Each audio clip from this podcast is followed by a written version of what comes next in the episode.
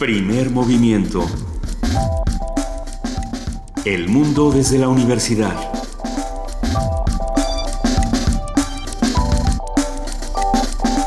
Muy buenos días, son las siete y cuatro minutos de la mañana de este martes nueve de agosto. Estamos aquí en Radio UNAM arrancando Primer Movimiento. Querida Juana Inés de Asbaje, buenos días. ¿Cómo estás, Benito Taibo? Estoy muy bien. ¿Tú?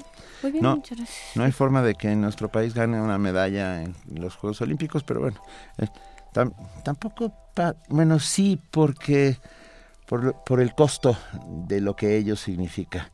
Ah... Tienes muchos atletas, se gasta un montón de dinero. Yo no sé cuánto, deberíamos averiguar cuánto cuesta. Deberíamos averiguar medalla. Eso y deberíamos averiguar eh, cuáles son las políticas públicas con respecto a deporte, porque eso es lo que está detrás, ¿no? Ah, ¿Por ah, qué ah, le va bien a China? ¿Por qué le va bien a Rusia? ¿Por qué le va bien a Cuba? ¿Por qué le va, le va bien a Estados Unidos? Y a, y a tantos otros países, pues porque tienen una pol- serie de políticas públicas que tienen que ver con deporte. Lo tendríamos que platicar también. Estoy completamente de acuerdo porque no pierden los deportistas, los uh-huh. deportistas ese día están mal, les afecta el clima, les afecta el etcétera, etcétera. Lo que fallan son las federaciones y las federaciones deportivas en este país son un verdadero fracaso. Los de pantalón blan- eh, largo, como los llaman, que generalmente cuidan otros intereses que no son los de esos o esas personas. O que hace diez días cuidaban Michoacán. Sí, que es todavía peor, que es todavía peor, pero lo que es cierto es que nuestros atletas, nuestros deportistas hacen su mejor esfuerzo, van y, digo, no no trabajan cuatro años en balde, están intentando dar lo mejor de sí mismos, pero lo que no funciona es justamente ni las políticas públicas, ni, uh, ni todos aquellos de pantalón largo que nada más, la verdad, estorban. Pero bueno, hoy hoy hay clavados sincronizados eh, femeniles, hay remo y hay arco para hombres. Eh, a ver si en alguno de esos sucede algo. Muy bien. Ah, hoy vamos a arrancar con salud. Es nuestro martes de salud. Donación de médula es un tema realmente importante. Una conversación con la doctora Gla- Clara Gorodezky, jefa del Departamento de Inmunología e Inmunogenética del Instituto de Diagnóstico y Referencia Epidemiológicos y presidenta del Consejo Directivo de la Fundación Comparte Vida A C, que nos hablará sobre la importancia de eh, donar médula. O sea que por lo visto ya no es tan ni tan difícil ni tan doloroso como era. Lo que no es tan difícil es entrar al, al registro. Eh, lo vamos a platicar ahorita. Luego lo de la donación ya es otra historia, pero... Oh, oh. pero lo vamos a platicar. Venga. En nuestra nota nacional vamos a hablar de por qué sube la luz y a quién le afecta. Vamos a platicar con Jorge Paz Arellano, director de Transparencia y Participación Ciudadana de la Asociación Civil Central para el Desarrollo de la Ciudadanía y el Consumidor. En nuestra nota internacional, elecciones en Sudáfrica. Hubo elecciones eh, municipales en Sudáfrica y hay cosas muy interesantes de las que hablar. Estará con nosotros Jorge Alberto Tenorio Terrones, maestro en Relaciones Internacionales y profesor del Centro de Relaciones Internacionales de la Facultad de Ciencias Políticas y Sociales de la UNAM. Eh, vamos a tener como...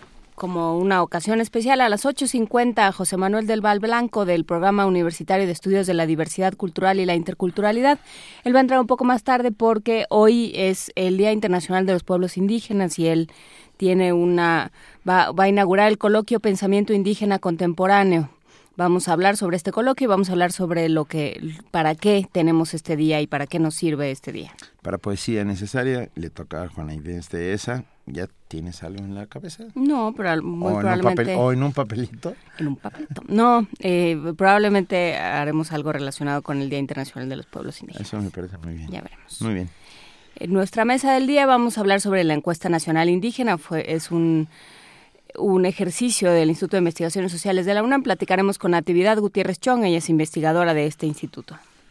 Por otro lado, ya eh, la, casi ya al finalizar este primer movimiento, Mireia Imaz, la directora del Programa Universitario de Estrategias para la Sustentabilidad, sostiene a, algo que suena muy bonito así de entrada. Lo pequeño es hermoso.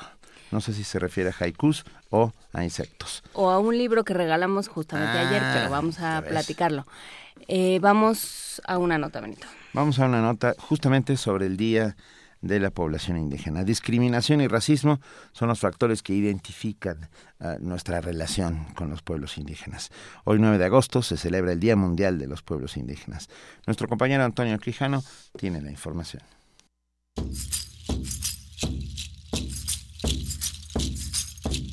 Cada nueve de agosto se celebra el Día Mundial de los Pueblos Indígenas. Este año el tema es el de la educación.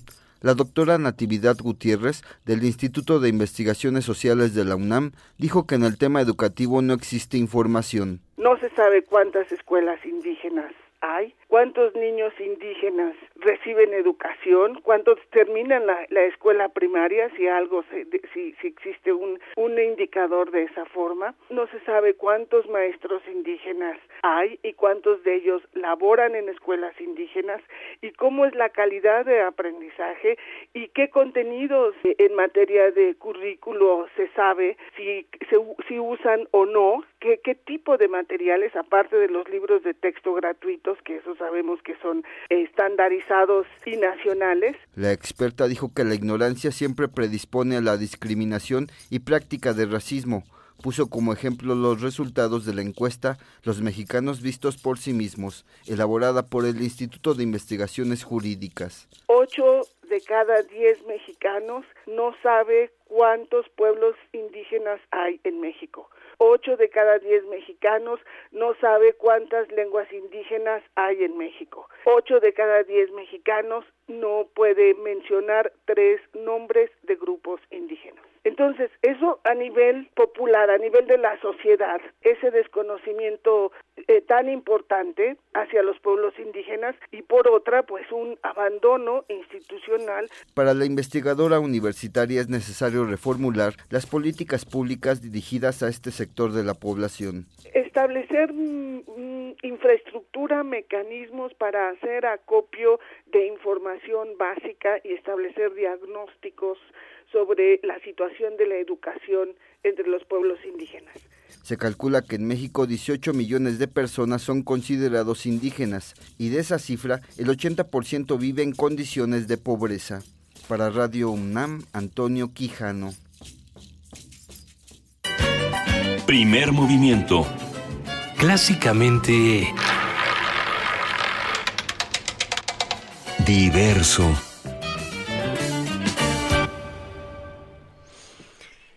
Pues mira, Benito, a es ver. Que ves que es la semana de nuevo ingreso. La, de nuevo ingreso bueno, a la, la semana en la que entraron... Bueno, a, la pre, a las prepas también, ¿no? Pues ah. yo creo que sí, pobrecito. Sí, sí, sí, sí, sí. Entonces, pues es ese momento en el que ya te haces mayor y tienes que ir a la prepa y tienes que ir a la universidad y pues ya ni modo, pero para que vuelvan a su infancia y para que sientan que no están solos y que el mundo no es tan horrible... Un arrullo. Vamos a poner arrullos toda esta semana de diferentes lugares. Ah, eso me gusta mucho. Ya ayer pusimos Duerme Negrito con Atahualpa Yupanqui. Hoy vamos a escuchar un arrullo de Nepal. Porque además la palabra arrullo es preciosa. Uh-huh. ¿Por qué no nos dicen su palabra preferida? Arrullo puede ser una de ellas, ¿no? Sí, a mí me gusta mucho calcetín, pero eso ah, ¿sí? es un problema. A mí, a mí me gusta mucho apapacho. Algarabía, no, Al- albricias. Al- albricias es buenísima. Albricias. Venga, un arrullo de Nepal. Pero no es para que se queden dormidos, sino para que se despierten. Para que se despierten y sientan una Porque en Nepal ya es tarde por la tarde. ya, ya va tardísimo sí. a la escuela en Nepal.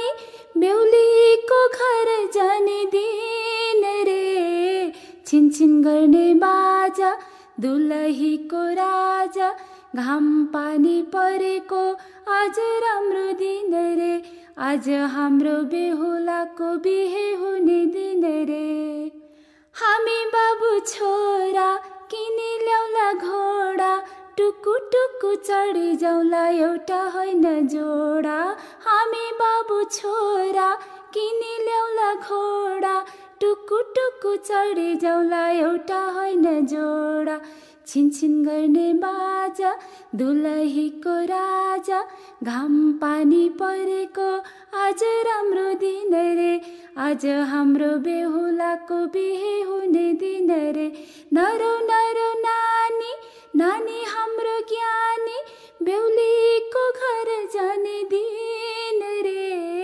छिन छिन गर्ने बाजा दुलहीको राजा घाम पानी परेको आज राम्रो दिन रे आज हाम्रो बेहुलाको बिहे हुने दिन रे घाम पानी घाम पानी स्यालको बिहे कुकुर जन्ती बिरालो बाहुन बिरालोले छोएको कोही नखाउन घाम पानी घाम पानी स्यालको बिहे कुकुर जन्ती बिरालो बाहुन बिरालोले छोएको कोही नखाउन.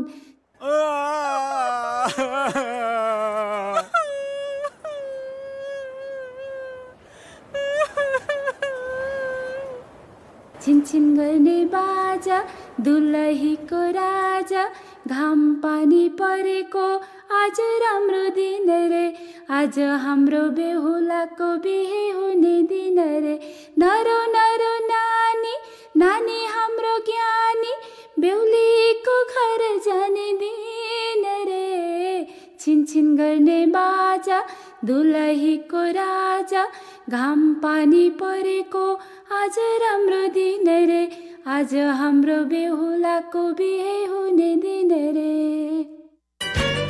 Primer movimiento. Clásicamente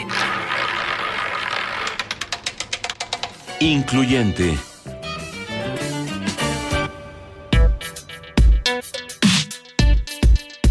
Martes de salud. Hola amigos, soy Fernando de la Mora, soy parte de la Fundación Comparte Vida. Con la leucemia los niños sufren, las familias lloran, los niños pierden sus fuerzas, pero no la esperanza de vivir.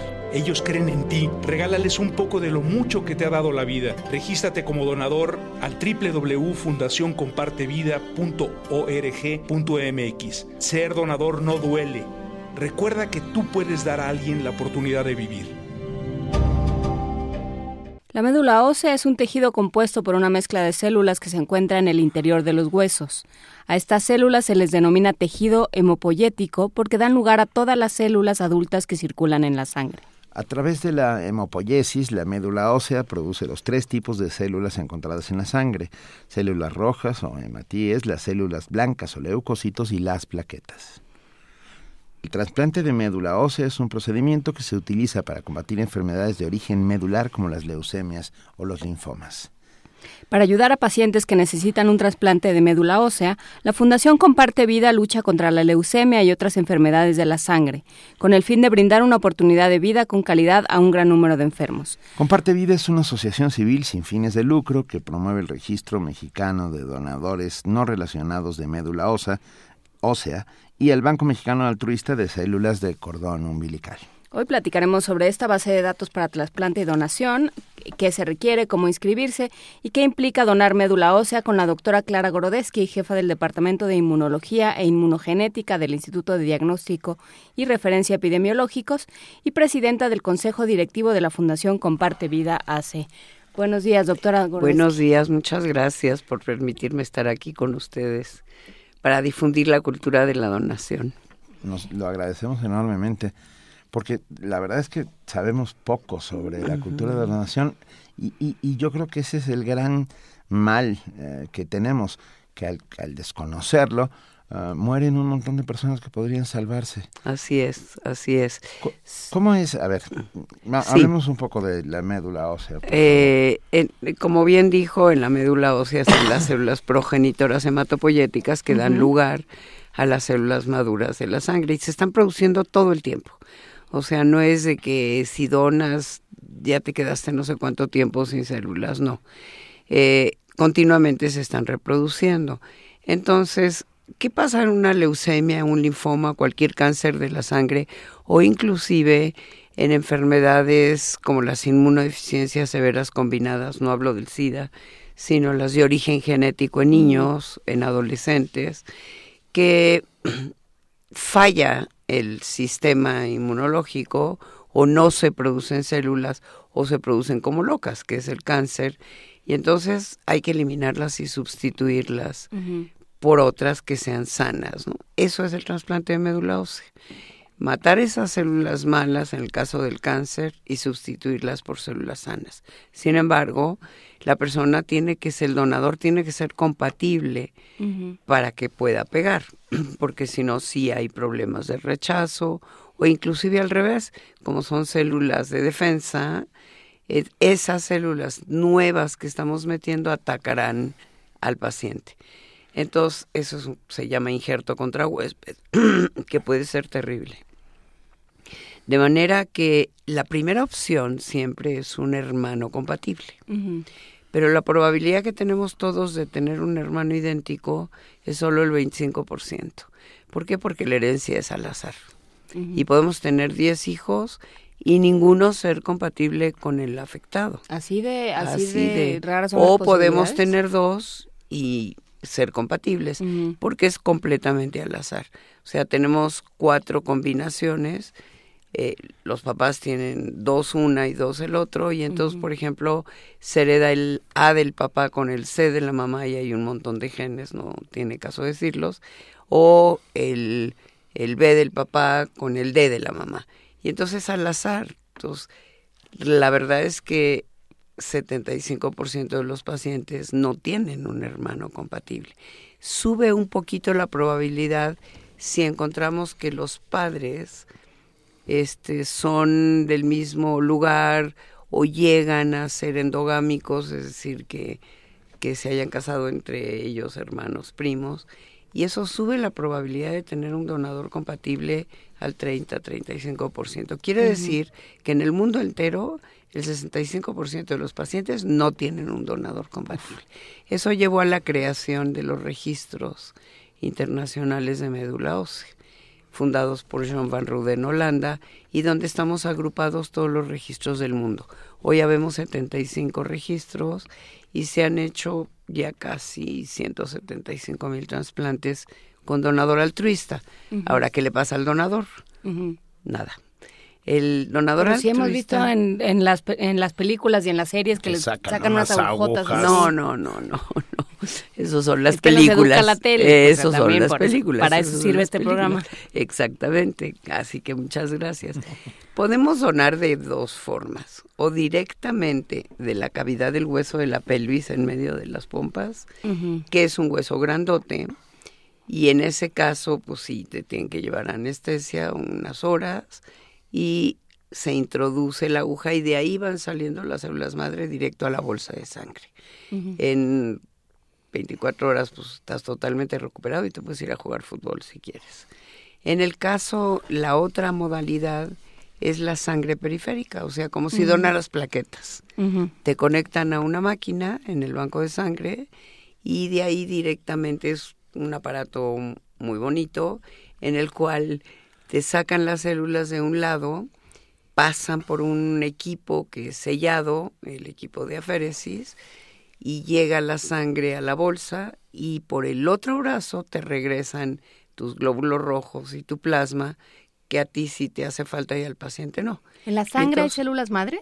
En la, porque las movilizamos. Okay. Normalmente hay muy poquitito, normalmente uh-huh. están dentro de la cavidad de los huesos, pero para que lleven a donarlos, genialmente, uno de los investigadores descubrió que si tú movilizas con un factor de crecimiento que se pone como una vacuna cinco días antes, cinco vacunitas, si tú lo haces al quinto día, estás llenito de células madre. O sea, como que las llevas de la cavidad de los huesos a la sangre periférica. Y al quinto día te conectamos a la máquina cuando ya estás gordito de células madre en la circulación. Y una centrifugadora la saca. Y la centrifugadora, esta es totalmente estéril, cerrada, es un circuito cerrado. Y entonces de un lado salen, llegan a la bolsa y por el otro brazo te regresan los glóbulos rojos y el plasma.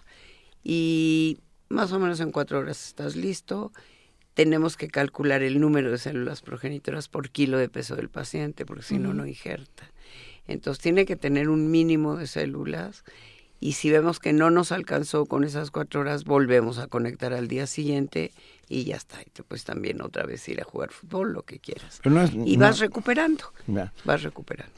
No es nada traumático, eso suena no, muy no, bien. No. ¿Cuántos trasplantes de médula ósea dice que se realizan en el país al año, más o menos? No, en el país ah. se realizan mucho menos. Mucho no. menos. Yo lo que dije es de que de donador altruista en el mundo entero, ah. incluyendo nuestro registro, se han hecho alrededor de ciento setenta y cinco mil trasplantes. De acuerdo. Pero, como, como dije, la primera opción es siempre un hermano compatible. Okay. Ahora, ¿cómo te meto a la base de datos? Eso, ¿cómo entramos al registro? Sí, en, en la página web es doble u doble u doble u punto fundación comparte vida punto org punto m x. Hay una sección que se llama Donormo. Si uno le pica la sección de Donormo, uh-huh. ahí están preguntas y respuestas acerca de la donación y está el consentimiento informado. Entonces, una persona que desea ayudar a otra se puede registrar como donadora altruista en cualquiera de nuestros centros de captación de donadores, uh-huh. que hay veintitantos centros en toda la República para que no tenga que venir a México a tomarse las muestras.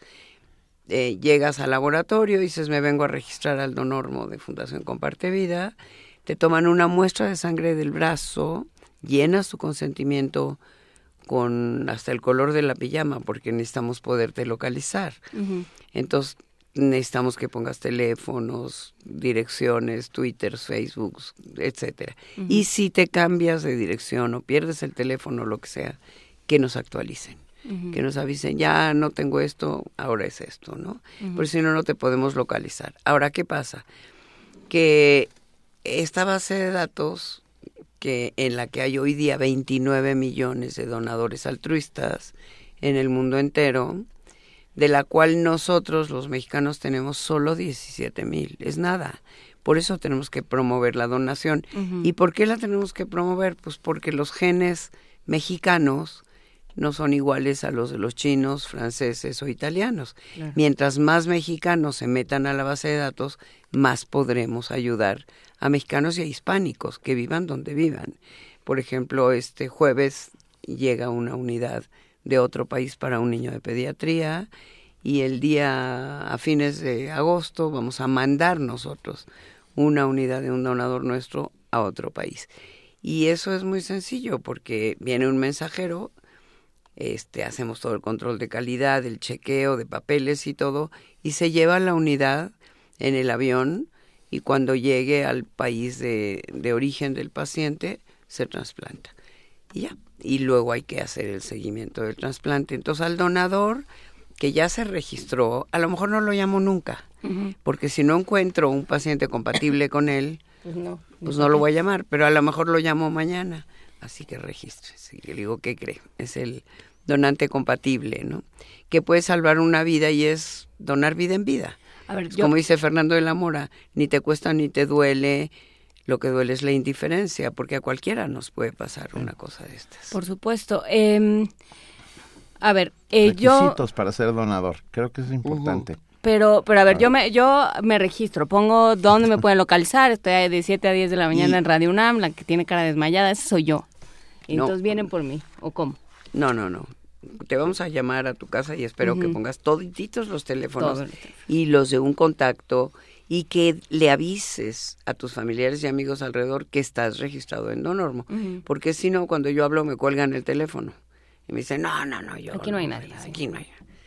Entonces, sí nos ha sucedido eso. Entonces, sí rogamos que la gente que sí quiere ayudar a otro, lo haga con conciencia, que, que tenga la conciencia de que quiere ayudar a otro. Porque si te registras por quedar bien con tu novio, o con el amigo, o con el jefe, pues cuando yo lo llame, me va a mandar al demonio. Entonces, necesito que hagan conciencia de esto, ¿no? Y entonces yo lo llamo y le digo, ¿qué crees? Es posible que tú seas el donante compatible, necesito tomarte otras muestras.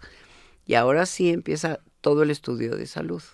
Que por empezar, para registrarte no puedes tener ninguna enfermedad eh, contagiosa sexual, no debes tener cáncer, no debes tener enfermedades autoinmunes.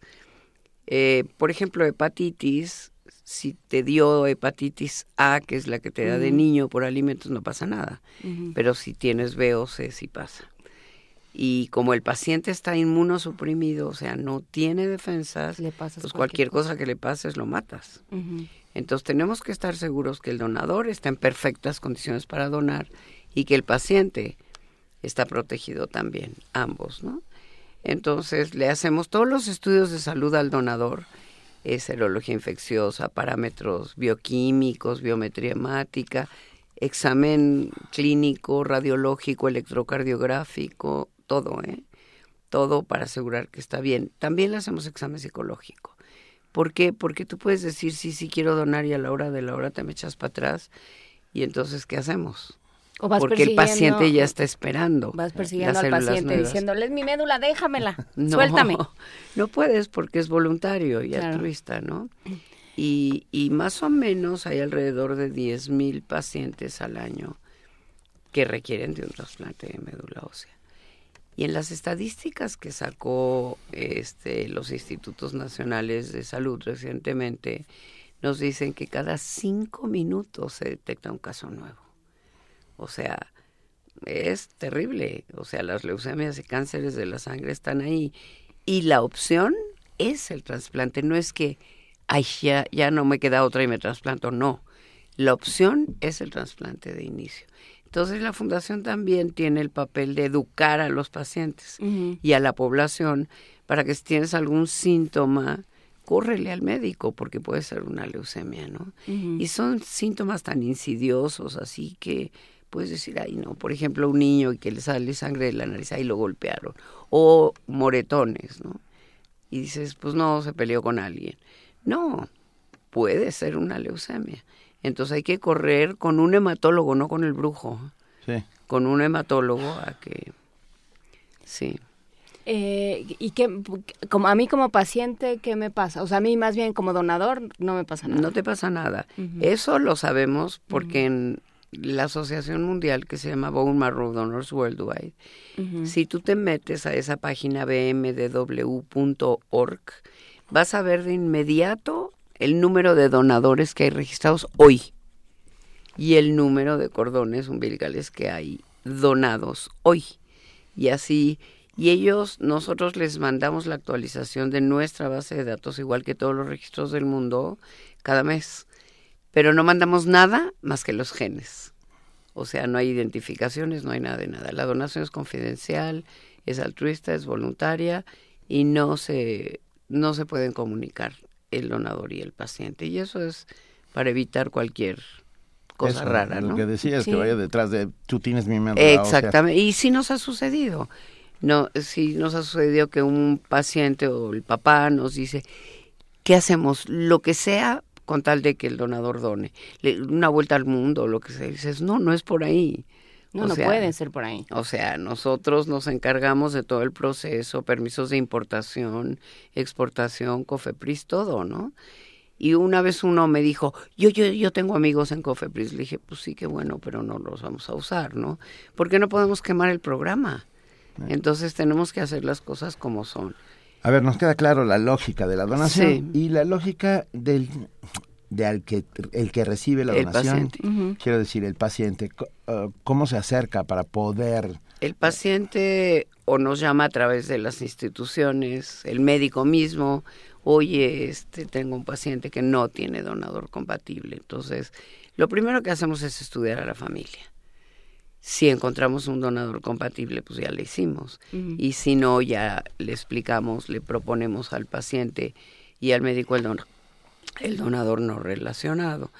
Entonces, él tiene que firmar consentimientos de que aprueba la búsqueda, que aprueba que se le busque un donador. Todo se tiene que firmar. Porque él tiene que ser consciente de que si yo traigo una unidad de Francia, Estados Unidos o Alemania y los talibanes se raptan el avión, ¿qué hacemos? Entonces, él tiene que saber que puede haber contingencias. Uh-huh. ¿Y qué hacemos para protegernos de una contingencia que no puedes hacer nada? Tener una unidad de sangre autóloga del mismo paciente para restituirlo y volver a buscar otro. Entonces, sí tenemos que proteger al paciente. El paciente es muy fácil como recibe la infusión, porque es por la vena del brazo. Uh-huh. Así como una transfusión. Lo que viene después es lo difícil. en lo que injerta, que no se infecte, que no tenga ninguna cosa rara después, una oclusión venosa o algo, y que no le dé injerto contra huésped, porque uh-huh. aunque sean totalmente compatibles, puede darle injerto contra huésped y eso es un coco. Hay que poderlo controlar, ¿no? En México hemos hecho alrededor ya de ciento cincuenta trasplantes con donador altruista, mm. ya sea traídas las células de donde sea, o con donadores nuestros para pacientes nuestros, o con donadores nuestros para pacientes de otro lado del mundo. ¿Cuántos ¿no? donadores altruistas eh, tienen registrados? diecisiete mil, que es nada. Es nada, ¿no? El registro más grande del mundo, como siempre, es el de Estados Unidos, que se llama National Marrow Donor Program. Y todos estamos interconectados y todos caminamos con los mismos estándares. Uh-huh. Y tenemos que tener laboratorio acreditado y estar certificados por el F D A, una bola de cosas. Porque, pues, ¿por qué le vas a creer a alguien que no? Y nos repetimos todo, ¿eh?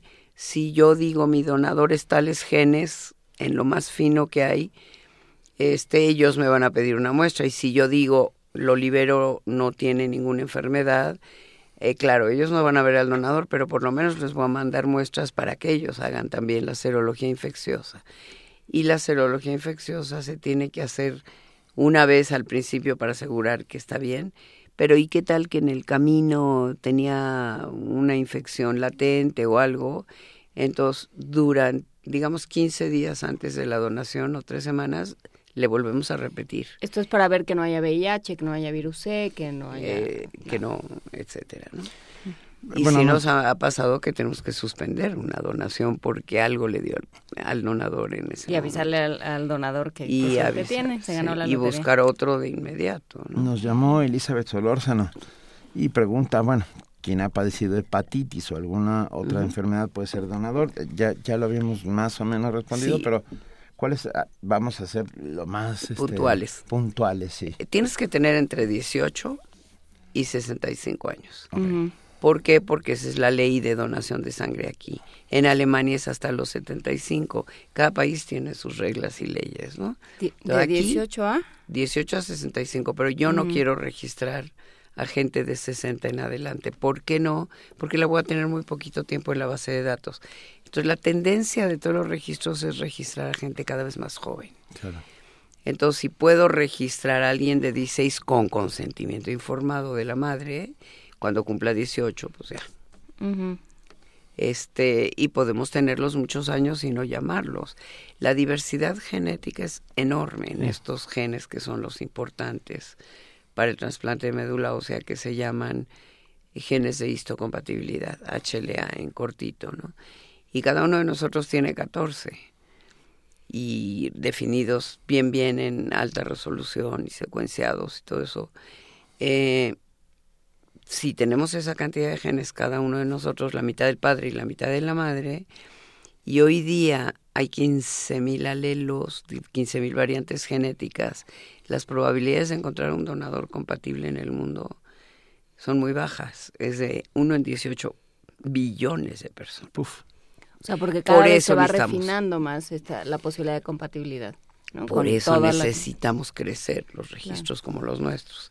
Los caucásicos ni chiste ni chiste tienen, porque en, en Norue- Noruega, Finlandia, Alemania, sí tienen bastante homogeneidad genética, pero en países como los nuestros hay una enorme diversidad de mezclas. Uh-huh. Entonces, a veces tú ves a un paciente y dices, híjole, no le voy a encontrar un donador nunca, por, por la combinación genética que tiene. Y entonces hay que buscar otras alternativas. Si después de siete donadores, que te cuesta además, si le cuesta al paciente estar pidiendo donadores o buscándolos, pasa el tiempo y de una leucemia te mueres, no puedes sí. esperar indefinidamente. Entonces ahí hay que decir, no voy a encontrar. Venga.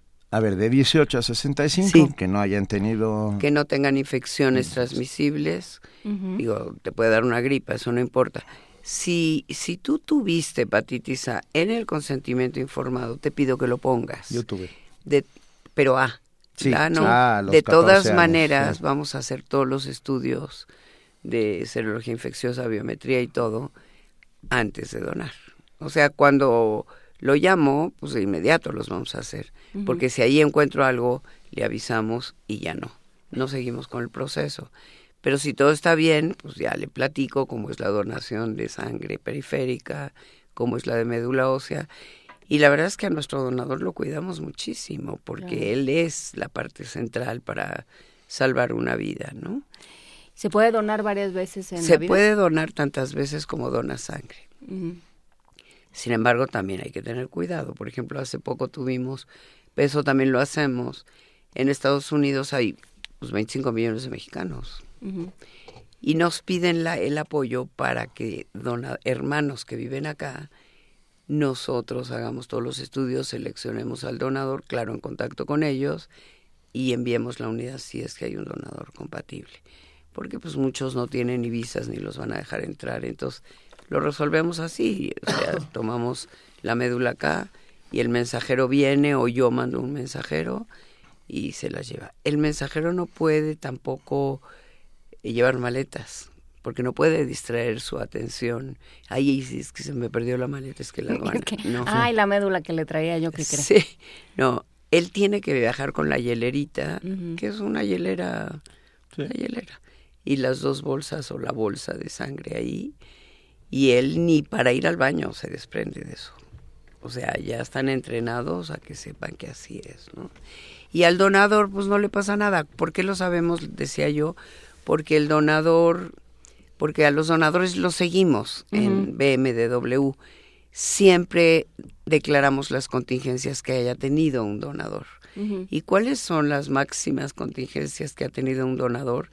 Si dona médula ósea, pues que le duela un poco unos días, este que se sienta mareado, cansado, pero nunca ha pasado a mayores. En el de sangre periférica, como es como si donara sangre, fortuitamente que te hayan infectado ahí, lo cual es no, uno en un millón, ¿no? Porque los van, y tienes que ir a un hospital que sepas que sí se va a hacer bien el procedimiento, ¿no? A ver, pregunta José Antonio Rodríguez, que hace sí. comunidad aquí con nosotros. ¿Tiene algún costo para el beneficiario de la donación y cuánto? Para o sea, el paciente. Para Ajá. el paciente. Para el paciente sí tiene costo, para el donador nada. ¿Eh? El donador no paga nada, entonces todos los gastos en los que incurrimos con el donador tienen que ser pagados o por el paciente o por la institución o por el seguro de gastos médicos. Este, porque pues, si bien es altruista y si bien los procesos te cuestan, ¿no? Uh-huh. Y el enviar muestras y recibir muestras y todo esto. Entonces, más o menos, si se trata de una donación nacional para un nacional, te debe andar costando como trescientos setenta y cinco mil pesos. Pero si es internacional, te cuesta cuarenta y siete mil dólares. Y esos son los precios... Y, hay, y, y son los precios del procedimiento, no de nadie.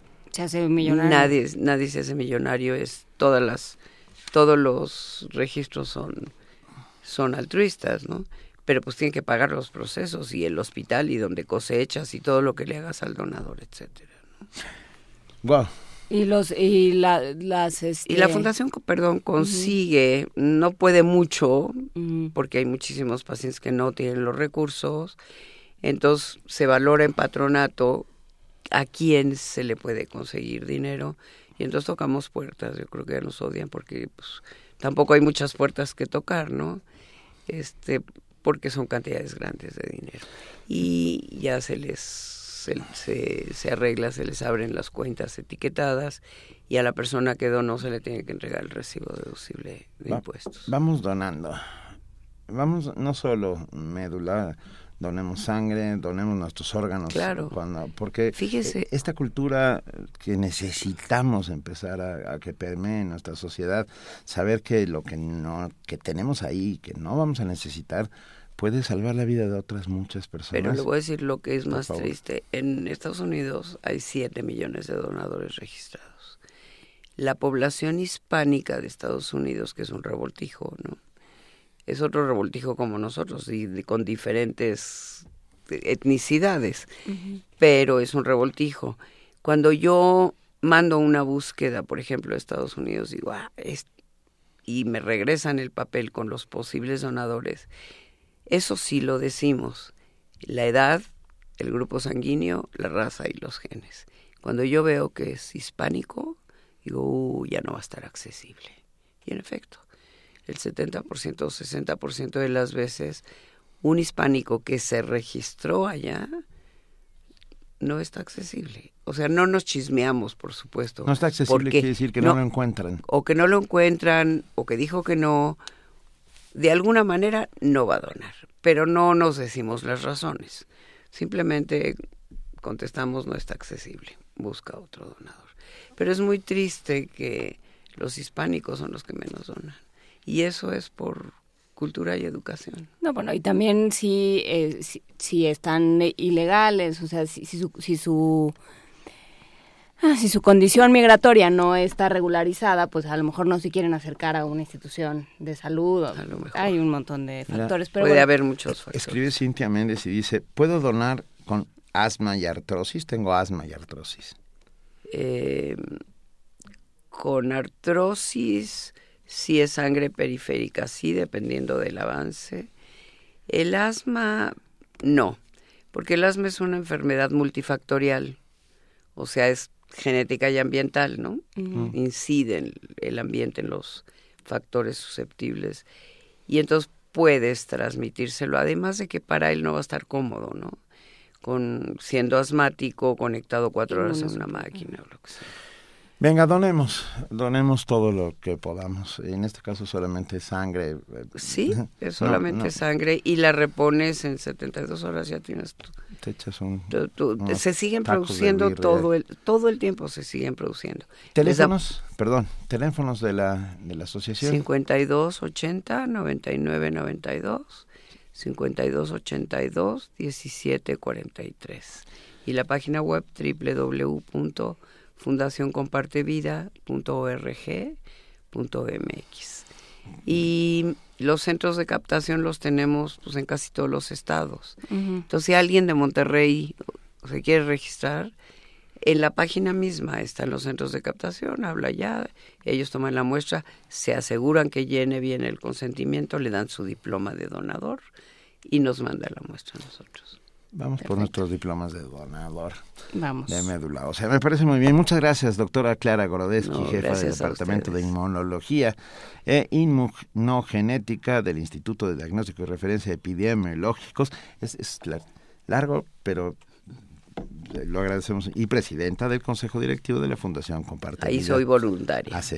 Muchas gracias por acompañarnos. No, muchas gracias muchas a ustedes gracias. por permitirnos ayudar a difundir la cultura. Primer movimiento. Clásicamente reflexivo.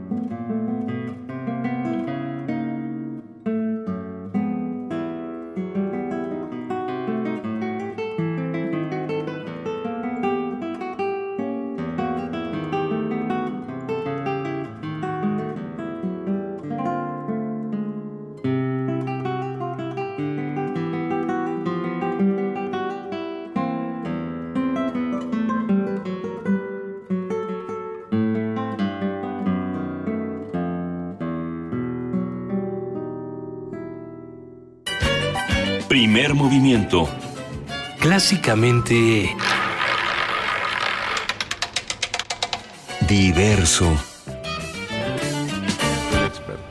Ay, hola, ya estamos sí. de regreso. siete cuarenta y nueve. Eso es ñoña a nivel experto. Ñoña a nivel experto es Vania Noche. Okay. Ya hace unas tablitas. La autodenominada ñoña a nivel experto, porque ella fue la que di- ella lo dijo. Ella fue la que ¿no? dijo, nosotros. Así es, pero es una tabla que... que la del periódica de los elementos es ridícula comparada con ella. Es un muy bonito formato. A ti nos gustan mucho los cuadritos y los formatos, Benito. No, claro que no. Sí, claro que sí. Lo que pasa ver, es que no, lo que pasa es que no te hemos dado la llave. Acabamos de escuchar Milonga Oriental con Francisco Gil.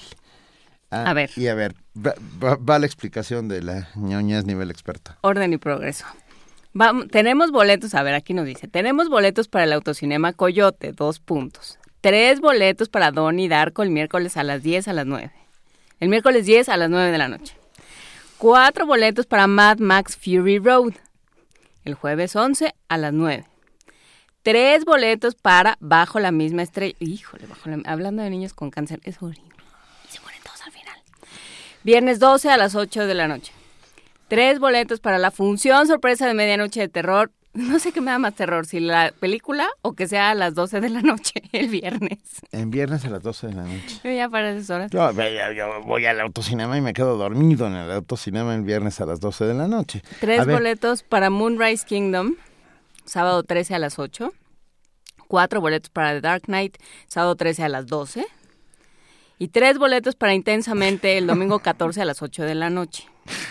El que nos repita todo esto que acaba de decir Juana Inés, se lleva todos los boletos. Se lleva el autocinema, un coche. el coche. No, no, para ganar tienen que poner en Facebook, arroba autocinema C y enviar su nombre completo. Cada boleto es por coche sin límite de personas adentro y juntitos es más bonito, acuérdense. A ver, vamos a... El muro de Facebook, no mensaje privado porque entonces no se presta a la transparencia. Va de nuevo. Empezamos mañana, miércoles, nueve de la noche, Don y Darko. Tenemos tres. Tenemos cuatro para el jueves, a las nueve de la noche, para ver Mad Max Fury Road.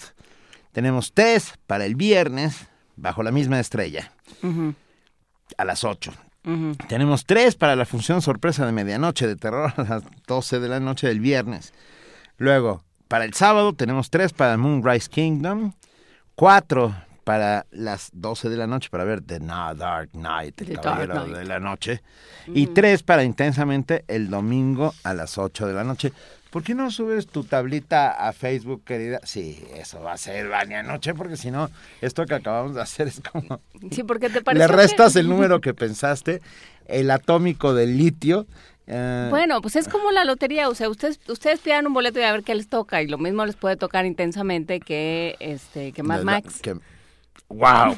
Ah, ¿verdad? Intensamente es una gran película. Yo no la he visto. Yo sí la vi y es una gran película. Yo después de que una amiga mía que no tiene corazón dijo que había llorado toda la película, dije no, eso no es conmigo.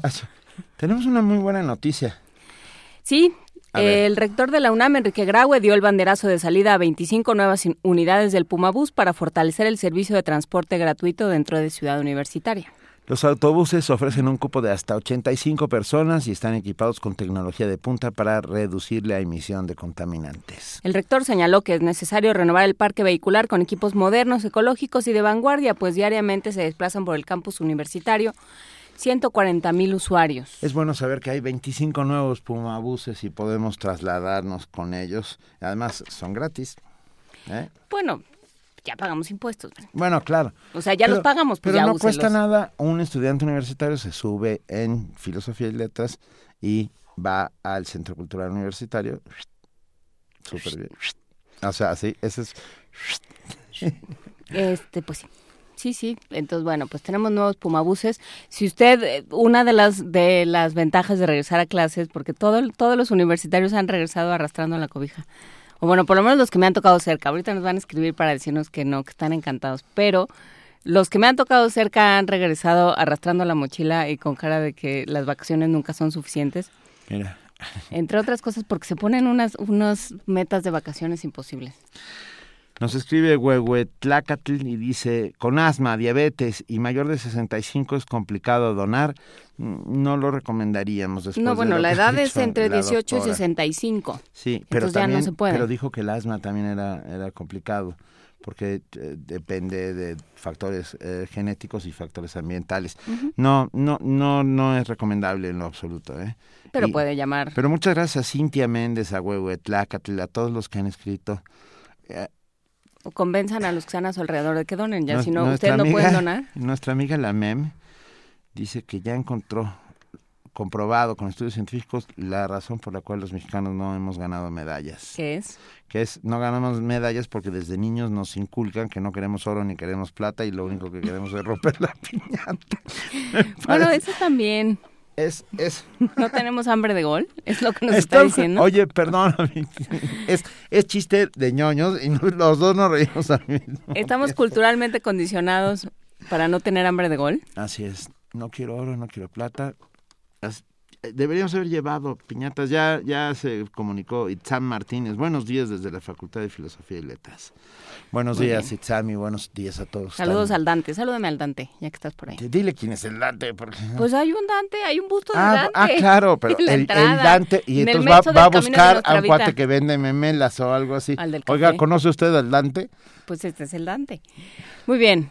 Una nota, Benito. Ya perdimos la hojita. No, no perdimos la hojita. Está aquí guardada. Está todo, está, todo está controlado. Están engrapadas. Tienen... Va, tenemos una nota sobre... El Instituto de Geografía de la UNAM dio a conocer que la mala planeación de las avenidas hace que el transporte público sea ineficiente y provoque congestionamientos y contaminación ambiental. Virginia Sánchez tiene la información.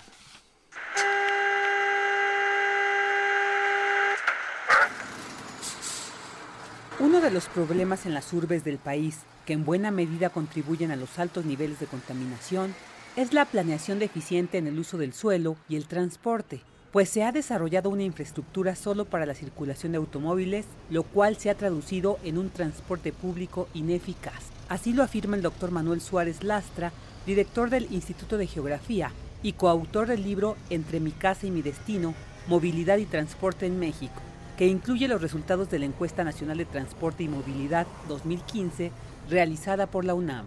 La forma en la que la gente se traslada depende de la forma en la que está organizada la ciudad. Imagínate edificios de cinco pisos, donde abajo tienes comercio, en medio tienes oficinas y en la parte de arriba tienes residencia. ¿Eso qué permite? Que las cosas se acerquen. La ciudad se haría de la cuarta parte. La forma en la que ha crecido la ciudad es el principal problema para poder tener un transporte público eficiente.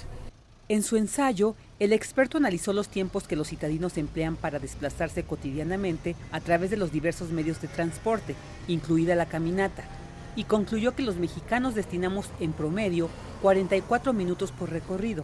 Sin embargo, existen algunas medidas que pueden tomarse para en un futuro dar solución a este problema, que tiene como ejes transversales la concentración poblacional, la contaminación y el transporte. En el mediano plazo, lo que hay que hacer son planes de ordenamiento territorial basados en problemas regionales. La forma en la que crece la ciudad no puede ser de expansión, tiene que ser de concentración.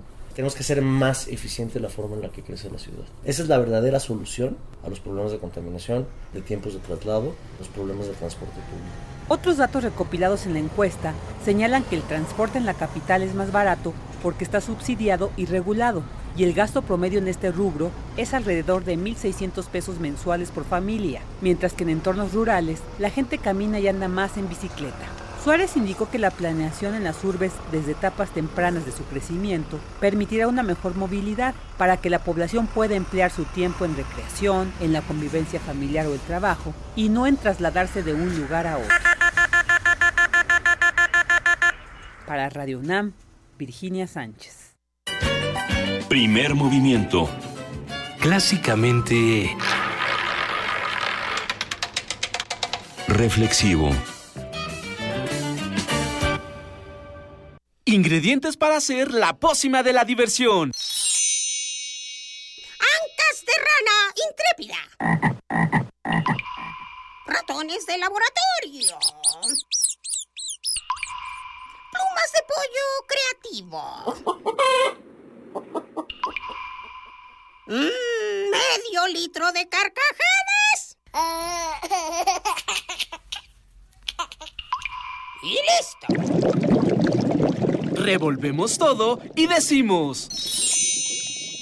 ¡Hocus Pocus! Hocus Pocus, la revista de los peques y no tan peques. Todos los sábados de las diez a las once de la mañana por el noventa y seis punto uno de F M. Diviértete aquí en Radio UNAM.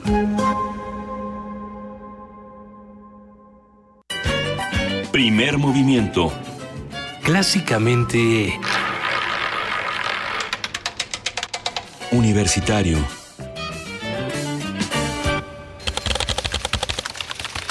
Corte informativo. La UNAM.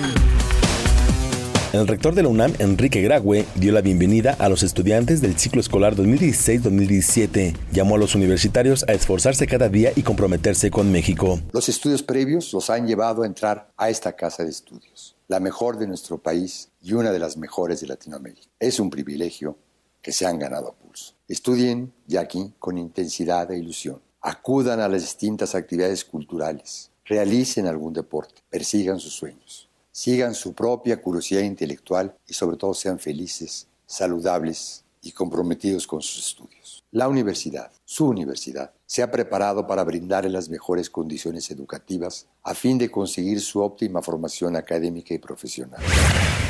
La maestra Leticia Cano Soriano, directora de la Escuela Nacional de Trabajo Social, destacó la importancia del programa de sensibilización de género. Consideramos que este programa tiene que irse construyendo todos los días, que tiene que ser eh, un eh, apoyo, un sustento para la prevención de violencia de género y sobre todo que pueda motivar la necesaria cultura de la denuncia. Este programa no es un programa que se imponga o que se diseñe desde la administración a mi cargo, sino que lo que hemos buscado y se presentó en mayo del presente año, pero va a arrancar pues con mayor fuerza ya en este ciclo escolar. Lo que estamos buscando es que nuestra comunidad, pero también egresadas y egresados, eh, propongan diversas act- actividades, talleres, cursos, obras, teatro, ensayo, poesía, para que a través de diferentes formas y maneras podamos todos los días y hasta el término de mi gestión, que esto será en abril de dos mil veinte, eh, tengamos todos los días el tema de género, de inclusión social, del respeto a la diversidad, que nos parece sumamente importante. Nacional. El Servicio Meteorológico Nacional informó que la tormenta tropical Javier se debilita y se desplaza hacia las costas de Baja California Sur. Ante esto, se estableció una zona de protección por efecto del fenómeno. Hoy inicia el foro educativo convocado por la Coordinadora Nacional de Trabajadores de la Educación. En los encuentros participarán Pablo González Casanova, exrector de la UNAM, Adolfo Gili, profesor emérito de la Universidad Nacional, y el sacerdote Alejandro Solalinde, entre otros. El Partido de la Revolución Democrática pidió al Consejo Nacional para Prevenir la Discriminación detener los discursos de odio de jerarcas católicos en contra de homosexuales. Miguel Ángel Yunes, gobernador electo de Veracruz, habló sobre las denuncias que presentó en su contra el gobernador Javier Duarte. Lo único que puedo decirle respecto a esa denuncia son dos cosas. La primera, sí, que forma parte de una estrategia planeada con una empresa publicitaria para tratar de desviar la atención del tema central, que es la corrupción del gobierno que concluye el treinta de noviembre de sus funciones en Veracruz y particularmente de Javier Duarte. Segundo, que no tiene ningún sentido, ningún fundamento, ningún sustento la denuncia en mi contra. Economía y finanzas. Petróleos Mexicanos informó que la producción petrolera podría bajar en dos mil diecisiete y ubicarse en dos millones ciento treinta mil barriles diarios, lo que implicaría una caída de tres por ciento respecto al primer semestre de dos mil dieciséis. La Secretaría de Hacienda prevé un crecimiento económico de dos punto dos por ciento para todo el año. En tanto, para dos mil diecisiete lo ubica en dos punto ochenta y seis por ciento. Internacional. Como parte de su visita diplomática a Argentina, el secretario general de la ONU, Ban Ki-moon, pidió al gobierno de ese país más observadores para el proceso de paz en Colombia. Quiero destacar la participación de Argentina en la misión de Naciones Unidas en Colombia.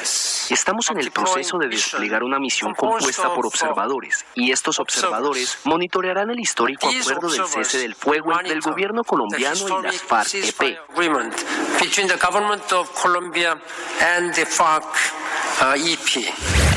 Donald Trump, candidato republicano a la presidencia de Estados Unidos, prometió una revolución fiscal de llegar a la Casa Blanca.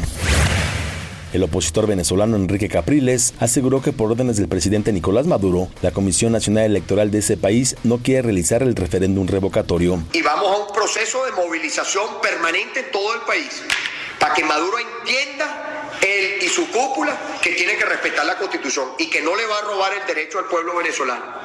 No se lo va a robar. Se han robado la comida, se han robado las medicinas, se han robado la plata. No le vamos a dejar que se roben los derechos, el derecho que tiene el pueblo venezolano a una solución este año, dos mil dieciséis.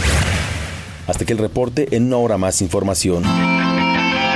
Radio UNAM, clásicamente informativa. Primer movimiento. Clásicamente universitario. Doctor, la verdad, por favor. Mm, ya había visto algo así. Pues, ¿dónde anda metiendo el ojo? Ay, pobre. Doctor, ¿qué tengo? Tiene el ojo cuadrado. ¿Cuadrado? Fue al MUAC, ¿verdad? Mm, sí. Nadie sale como entró. Museo Universitario Arte Contemporáneo, MUAC, te dejará con el ojo cuadrado. UNAM.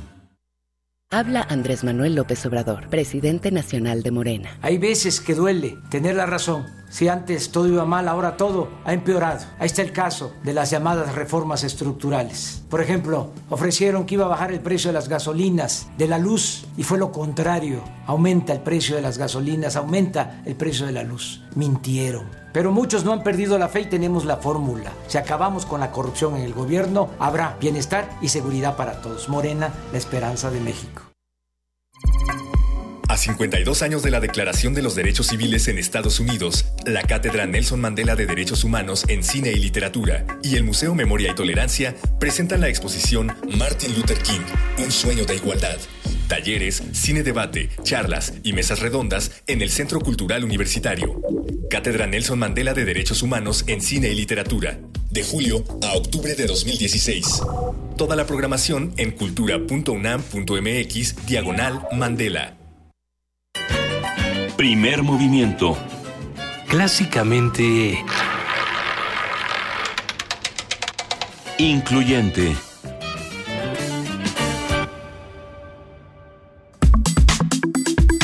Nota nacional. La semana pasada, la Comisión Federal de Electricidad anunció que en agosto las tarifas eléctricas para el sector industrial, comercial y doméstico de alto consumo sufrirían un segundo aumento que, junto con el aumento a los precios de gasolinas, contraviene a la reforma energética y ha acentuado el descontento popular ante las decisiones de la administración de Enrique Peña Nieto.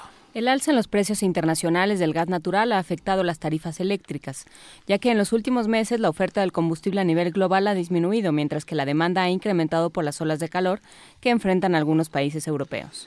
De acuerdo con la C F E, las tarifas eléctricas para el sector doméstico de bajo consumo no, fris, no sufrirán ningún da- cambio en este mes. Es decir, noventa por ciento de los usuarios de la Comisión no enfrentarán dicho aumento. Con la intención de mitigar el impacto de la segunda alza del año para el resto de sus clientes, la Comisión Federal de Electricidad declaró que la tarifa para la mayor parte de la población subía cuatro por ciento por año desde dos mil seis y hasta dos mil catorce, pero gracias a la reforma energética dichas tarifas bajaron dos por ciento en dos mil quince. Hoy haremos un análisis del discurso del anuncio sobre el aumento en las tarifas de electricidad, a qué se deben, a quién afectan y cómo se ha manejado el gobierno en términos de comunicación política, con Jorge Paz Arellano, director de Transparencia y Participación Ciudadana de la Asociación Civil Central para el Desarrollo de la Ciudadanía y el Consumidor. Muy buenos días, Jorge Paz Arellano, gracias por acompañarnos. ¿Cómo están? Buen día, Juana Inés, Benito, un saludo a todo tu auditorio, un gusto estar aquí con ustedes. Muchas gracias, Jorge Paz, un gusto para nosotros. A ver, eh, ¿cómo se recibe, desde el punto de vista de, de los consumidores, cómo se recibe este anuncio? Bueno, ustedes ya en esta nota previa que, que, que con la que iniciaron, hicieron uh-huh. un recuento de lo que fue el aumento en la en la tarifa. Obviamente uh-huh. es un aumento derivado de los precios del gas natural y del combustóleo, que uh-huh. son dos de los principales insumos que se utilizan actualmente en nuestro país para generar la electricidad. Eso obviamente hace que se reflejen las tarifas. Obviamente se debe de ver que la de energía de los hogares actualmente está subsidiada, por lo que en la cadena algunos acaban pagando más. Uh-huh. En este caso, el aumento eh, fue directo a la industria, al comercio y obviamente a los hogares que tienen un alto consumo. Uh-huh. ¿A qué se refieren con los hogares que tienen alto consumo? Bueno, son hogares que cuentan con más de veinte focos, con dos refrigeradores y con un aire acondicionado. Entonces, propiamente tiene razón C F E cuando nos dice que el impacto al gran eh, grueso de, de sus consumidores, al, al noventa por ciento de ellos que están en la tarifa de bajo consumo, eh, no les afecta este este incremento, ¿no? Uh-huh. Pero, ¿esto es completamente cierto? Eh, mira, en teoría eh, se ha hecho un análisis eh, en los últimos doce meses. Las tarifas propiamente tanto de alto consumo como industrial y comercial han venido a la baja. El tema es que el gobierno federal ha tenido que retractarse un poco de todo lo, lo, lo que ha venido diciendo derivado de las reformas, porque obviamente ha habido factores externos que los han tenido que, que, que hacer que, que ellos este, pues se retracten y no cumplan con la palabra que, que prometieron, ¿no? Claro, eh, que, que ese es más un tema de, de comunicación que de, que de política energética, ¿no? Exactamente. Obviamente uh-huh. El gobierno federal se equivocó al adelantarse y, y hacer mención de que ya no habría alzas en los precios de los energéticos gracias a la reforma. Uh-huh. Obviamente el gobierno federal pues ahora se escuda con que el noventa por ciento de los consumidores de este país no se verá afectado con estas alzas, porque obviamente son tarifas de bajo consumo, pero el día de mañana se puede estar trasladando a los consumidores en estas afectaciones que pudiera haber en estas alzas, tanto a la industria, al comercio, pues obviamente el consumidor final pudiera estar el día de mañana sufriendo algunos aumentos en algunos precios de, de productos o de servicios que adquiera, ¿no? También nos dijeron que no iban a subir las gasolinas. Fíjate que eh, el timing del anuncio no pudo ser en peor momento. Sí, no, la verdad bueno. Es que eh, si bien eh, la, el aumento de la luz se da por segundo mes consecutivo, lo que genera mayor impacto es que el aumento se da coincidentemente con este eh, grave aumento que sufrimos eh, todos los consumidores eh, en el, en el precio de las gasolinas. Entonces, eso obviamente en la en la opinión pública y en la percepción general, pues propició que, que se generara este mayor ruido de, de este tema de la de la luz, de los incrementos en, en la luz. Uh-huh. Y el gobierno federal, pues no ha sido capaz de generar un mensaje adecuado en ambos casos. Y obviamente, eh, ahora, con el tema de la luz, es más, lo dejó hasta el último día, en parte por por los temas de la transición que estaba sufriendo C F E, que no tenía director uh-huh. general aún este, designado por el presidente, y en parte, pues un poco por por no quererse eh, realizar las dos las dos cosas a la vez. Yo creo que le salió contraproducente. Completamente contraproducente eh, y, y bueno, como parte de una serie de, de errores de comunicación y de...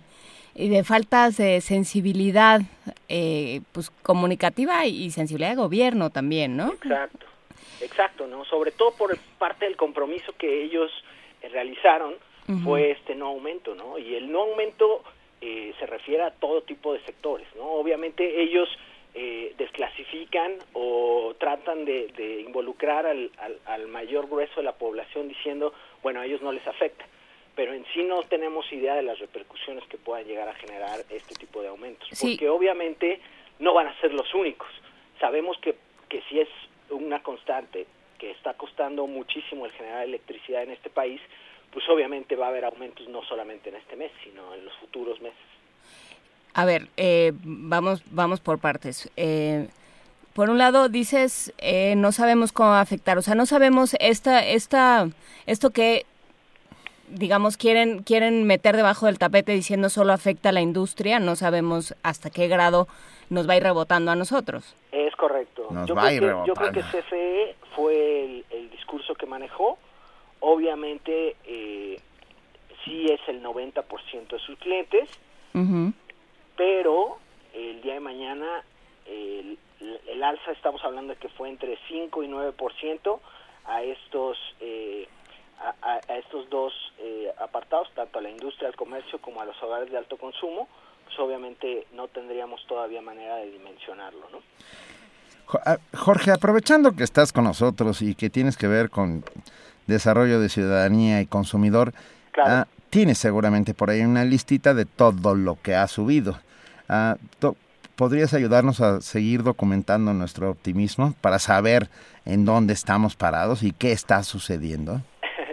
Mira, la, la verdad es que la reforma energética sí ha tenido, por así decirlo, este, severos eh, conflictos para implementarse, porque propiamente dependemos de terceros, ustedes más que nada lo saben, uh-huh. porque los insumos no se fabrican en este país, hay que comprarlos e importarlos. Entonces, eso también ha afectado muchísimo el tema de las finanzas públicas uh-huh. y ha generado que el compañía, la compañía federal de electricidad pues obviamente tenga que, que estar controlando esos aumentos, y pues hay hay este parte de de, de, de, de, de sus consumidores que tienen obviamente que pagar el, el precio o el costo, que en este caso se traslada no al grueso de, de de los consumidores, pues sí, obviamente, pues a, a una parte importante. En lo que refieres al tema de los aumentos, en los últimos doce meses se había registrado una serie de disminución, precisamente porque no había habido un aumento en los precios. Se habían mantenido y no había habido, por así decirlo, grandes variaciones. Uh-huh. Los puntos porcentuales que habían estado disminuyendo eran mínimos, pero este llevaba más de catorce meses a la baja el precio de la luz. El tema aquí es que ya no hubo manera de, de, de, de tenerlo en esa vía. Entonces, el gobierno hace bien en aumentarlo porque, pues, al final de cuentas se trata de deuda pública. Claro, o sea, estábamos, eh, estaban aguantando un, un, un aumento que, que, que internacionalmente se tenía que haber dado. Es correcto, es correcto. Entonces, obviamente C F E ya no podía darle marcha atrás. Uh-huh. El tema ahí es justamente lo que decimos, esta comunicación de arriesgarse, de aventurarse a decir que ya no va a haber aumentos, y el día de mañana la gente pues lo recibe de mala manera, muy molesta. Lo, es comprensible porque obviamente no te puedes aventurar a decir ese tipo de aspectos a sabiendas de que dependes de alguien más, ¿no? A ver. a ver, ¿para qué eh, un poco, para qué sí sirve la reforma energética en caso de que sirva para algo?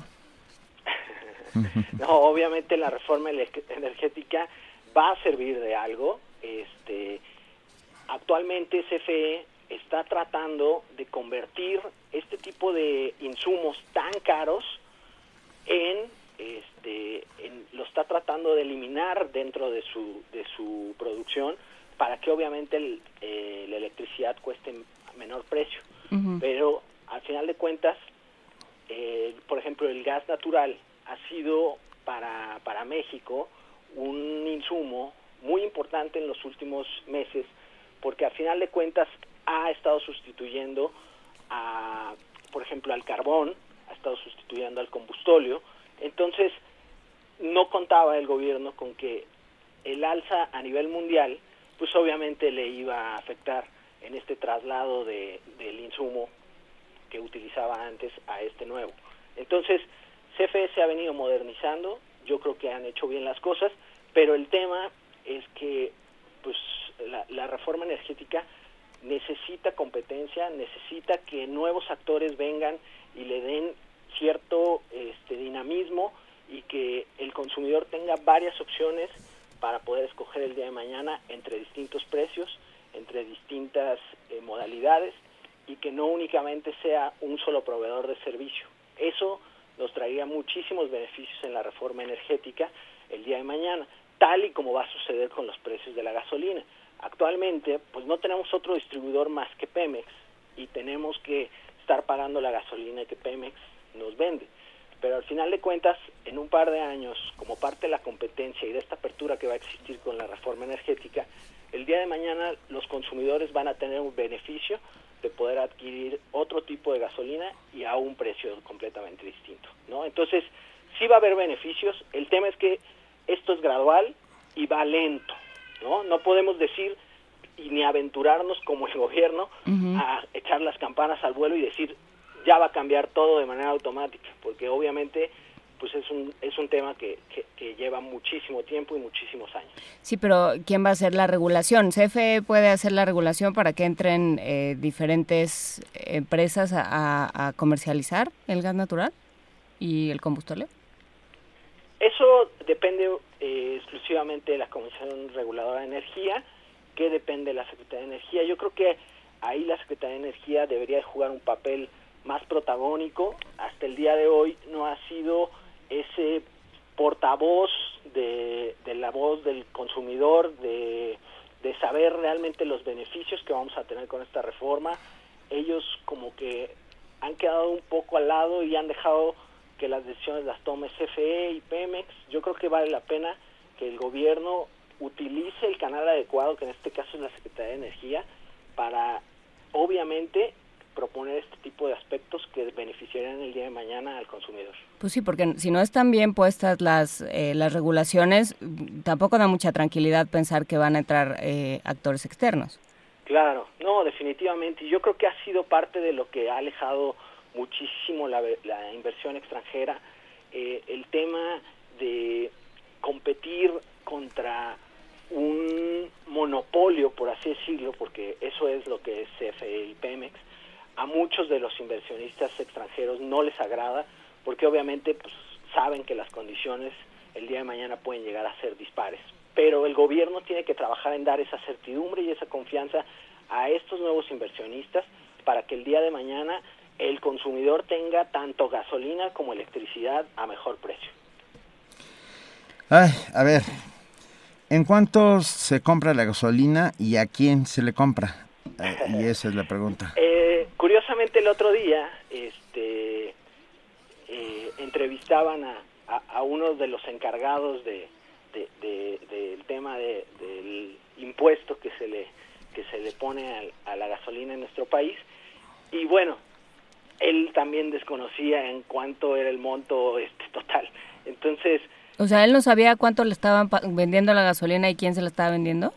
Ellos sí, obviamente, eh, conocen el precio con el que el consumidor lo está pagando. Lo que no conocían era el impuesto que se le estaba mm. aplicando, lo cual me generó, bueno, dije, bastante sí, porque Sus, al final de cuentas, suspicacia, por decirlo menos, o, sí. O des, o, bueno, desconfianza. Al final de pura. cuentas, al consumidor se le está trasladando un impuesto fuertísimo. Estamos hablando de que casi el cuarenta por ciento de la gasolina que se paga en este país tiene eh, tiene el impuesto, va directamente a la Secretaría de Hacienda como parte del I E P S. Entonces, imagínate nada más que te den esa respuesta, porque sabemos que los precios internacionales, actualmente, por ejemplo, las gasolinas en Estados Unidos y en otros países que tienen su propia gasolina y que tienen a sus propios proveedores, ronda entre los siete y nueve pesos.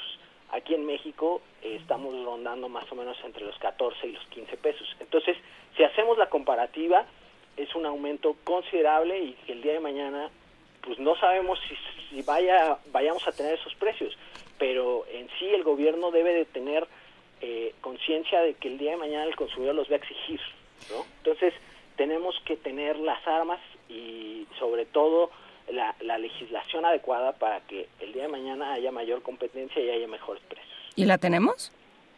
Yo creo que en este momento no, pero estamos en vías de tenerlo. ¿Quién la está haciendo? Digo, en manos de quién está, porque claramente, así que tú digas qué barbaridad, estamos en manos de los más calificados, por lo menos por lo que nos has dicho, Jorge Paz, no, no suena, ¿eh? Sí, no, bueno, tristemente ha sido así, este, como, como mucho stand-by y sobre todo no ha habido eh, disminución en, en los precios de la gasolina, no se vislumbra, este, la misma autoridad no, no tiene contemplado una baja en los futuros meses.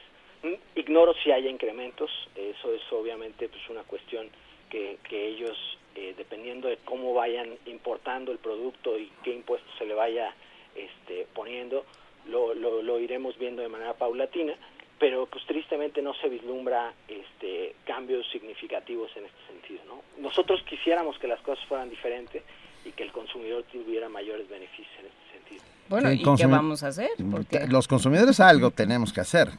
Sí, no, yo creo, yo creo que, que, que es importante que, digo, Hoy en día se presiona muchísimo al gobierno por el alza, pero muchos no entendemos al final de cuentas por qué se está generando esta alza, por qué hay una falta de competencia, por qué no hay esa competencia, por qué al final de cuentas el gobierno prefiere mantener estos precios con tal de tener un ingreso significativo.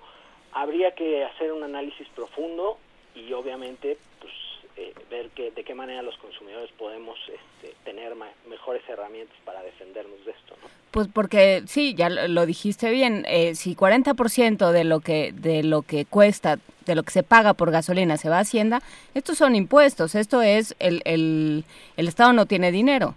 Exacto. Si eso lo juntas con un problema de transparencia y de impunidad serio y de corrupción serio, pues entonces y de incompetencia, serio, y de incompetencia que, se, que estamos si le haciendo sumando.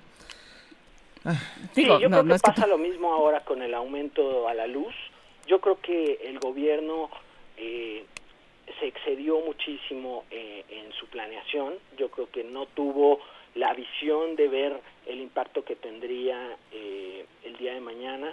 Se aventuró y obviamente pues ahora eh, no les queda de otra más que aumentar los precios, tristemente para nosotros, porque es una afectación que el día de mañana nos repercute o el día de hoy nos está repercutiendo. Entonces yo creo que, que vale la pena eh, ser más incisivos en el tema de la fiscalización del recurso, de esta transparencia de la que hablabas, justamente para que nosotros tengamos la certidumbre de que ese impuesto o lo que se está pagando se está invirtiendo en, en obviamente en infraestructura, obviamente en servicios públicos, etcétera, ¿no? O sea, que, que tengamos esa transparencia y esa solidez que nos permita decir, okay, yo puedo permitirlo, pero sí quiero ver resultados, ¿no?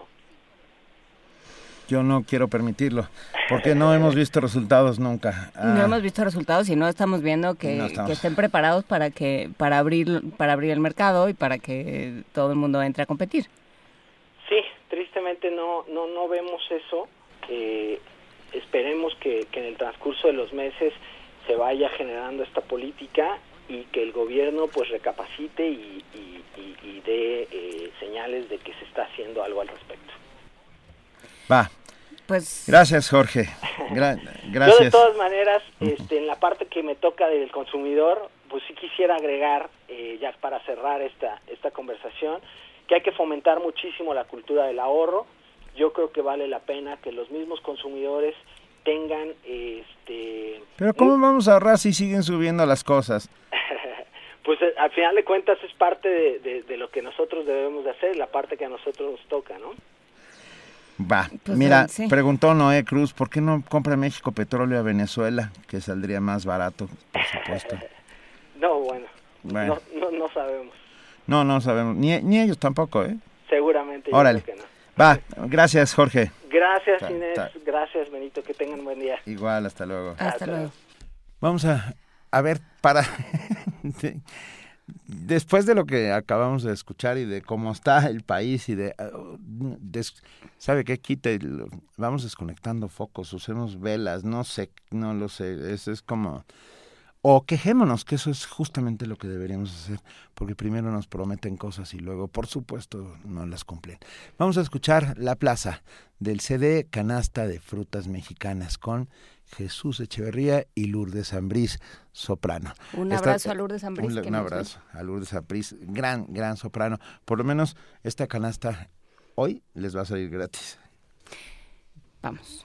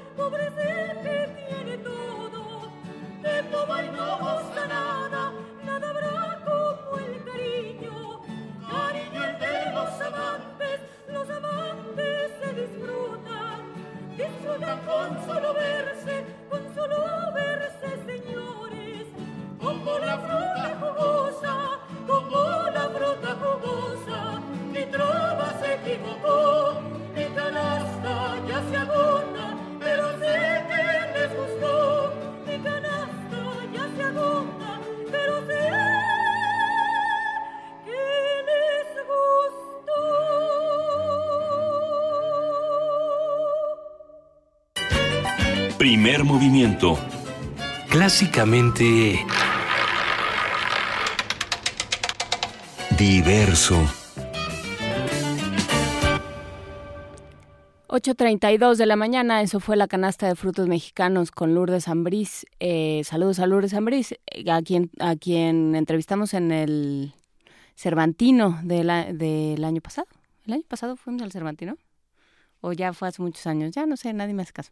El año pasado fuimos al Cervantino Frida Saldívar.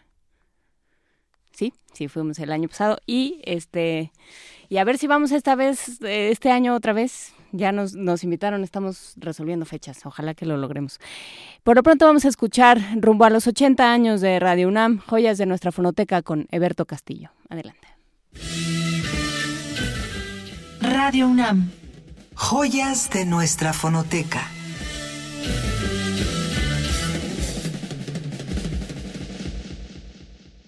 Eberto Castillo, mil novecientos ochenta y siete. La universidad tiene que ser de masas porque este país la requiere. Democrática eh, porque sin democracia no funciona nada bien. Nada más que cada, según el, el eh, dicen según el chango es la pedrada, o según el sapo es la pedrada. Eh, si nosotros eh, pensamos en una democracia como la de la República, para la universidad andamos mal. De que un hombre, un ciudadano, un voto. Necesitamos una democracia participativa eh, con diversas cualidades y calidades. Así que yo soy partidario de que los jóvenes universitarios, los profesores, los investigadores tengan un congreso en donde debatan amplia y libremente, con razones, y que se llegue a esta ganancia, este triunfo. En primer lugar, que la ley orgánica de la universidad no la apruebe el Congreso de la Unión, porque si la aprueba, se sale de las manos de los universitarios. E igual debiera tratarse al Politécnico y a todas las instituciones de educación superior. Yo me declaro formalmente partidario de ese esfuerzo que han hecho las autoridades y fundamentalmente los muchachos del C U, con quienes eh, he tenido discrepancias, pero les vuelvo a recordar que entre los demócratas no se vale condenar a quien no coincide con uno y decir el que no está conmigo está en contra de mí. Esto no es democrático. Hay que discutir, hay que razonar, hay que encontrar soluciones, pero hay que respetar los puntos de vista de los demás. Rumbo al ochenta aniversario. Radio UNAM. Primer movimiento. Clásicamente universitario. Qué gusto, qué gusto que la radio sirva para esto, para escuchar a Eberto Castillo como si estuviera aquí. Con, como eh, si todavía estuviera aquí. Sí. Bueno, y, todo y, está. Y está, pues, y pidiendo las cosas que hemos pedido siempre, que es transparencia, democracia, eh, que no nos que no le digan, que no le cuenten. No va a subir la gasolina, no va a subir la electricidad. Ay, pero bueno. Pero ya está en la línea en este Día Internacional de los Pueblos Indígenas José Manuel del Val, director del Programa Universitario de Estudios de la Diversidad no. Cultural y la Interculturalidad. Y alguien me habló y me dijo, espéreme tantito, y ya van dos minutos y no. No, ah. pero estás al aire, José del Val, buenos días. ¿El tuyo se escucha bien? Sí, ¿Sí? aquí estamos. Aquí. José. José del Val, hola, ya estamos al... ya estamos al aire, José del Val. Hola, no, parece ser que no nos escucha, José del Val. Ah... Uh... Bueno, ¿qué? ¿Seguimos despotricando contra los aumentos? ¿O contra la telefonía celular? ¿Quieres también? ¿Contra la te- telefonía móvil? Gracias a todos los que nos han escrito. Gracias, Rafa Olmedo, Alex Peralta. Uh, gracias, Ser Guillermo. Gracias a todos. Oigo ya... muy mal. Hoy... José del Val, ¿estás ahí? Sí, con, con problemas de comunicación, pero sí estoy aquí. Nosotros te escuchamos perfectamente. Ah, bien, Benito. Bienvenido. Bueno, pues, hoy hablamos de del... la celebración prácticamente de, del Día Mundial de los Pueblos Indígenas, ¿no? Uh-huh. Que tenía un poco la, la intención de ser una fecha en que se pusiera a hacer una revisión real de la circunstancia, de las propuestas, de los proyectos y de los compromisos con Naciones Unidas con respecto a los pueblos indígenas. Y esto, pues, es, si se hiciera de esta manera, lo, lo que quedaría sería como un un profundo fracaso, ¿no? Lo que hemos tenido en los últimos tiempos, ¿no? Bueno, eh, a mí las celebraciones del, de los días de algo no me resultan muy interesantes porque genera una especie de expectativa que inmediatamente se desaparece al día siguiente, ¿no? Uh-huh. Eh, lo que nosotros hemos hecho ahora ha sido eh, organizarnos con, con la Suprema Corte de Justicia de la Nación, con el INALI y con el I N A, a hacer un, un trabajo que es el coloquio del pensamiento indígena contemporáneo que inauguraremos en muy poco tiempo, por eso es que no estoy en en, en un teléfono abierto, eh, con la idea un poco de que ya es necesario de que empecemos a escuchar la voz de los pueblos indígenas y sus planteamientos, y no tanto la voz de los que hablan por los pueblos indígenas o a propósito de los pueblos indígenas. Ese sería el, el, el, el centro de esta reunión, ¿no? Sí, que hablen, darles voz a, a quienes no han tenido voz. Híjole. Darles la voz que, que, que es suya desde tiempos inmemoriales. Es que no escucho bien, la... perdón. Sí, no, no, no pasa nada, no pasa nada. Bueno. Es, eh, se inaugura dentro de un rato, ¿verdad? No, no nos escucha, José del Val, no nos está escuchando.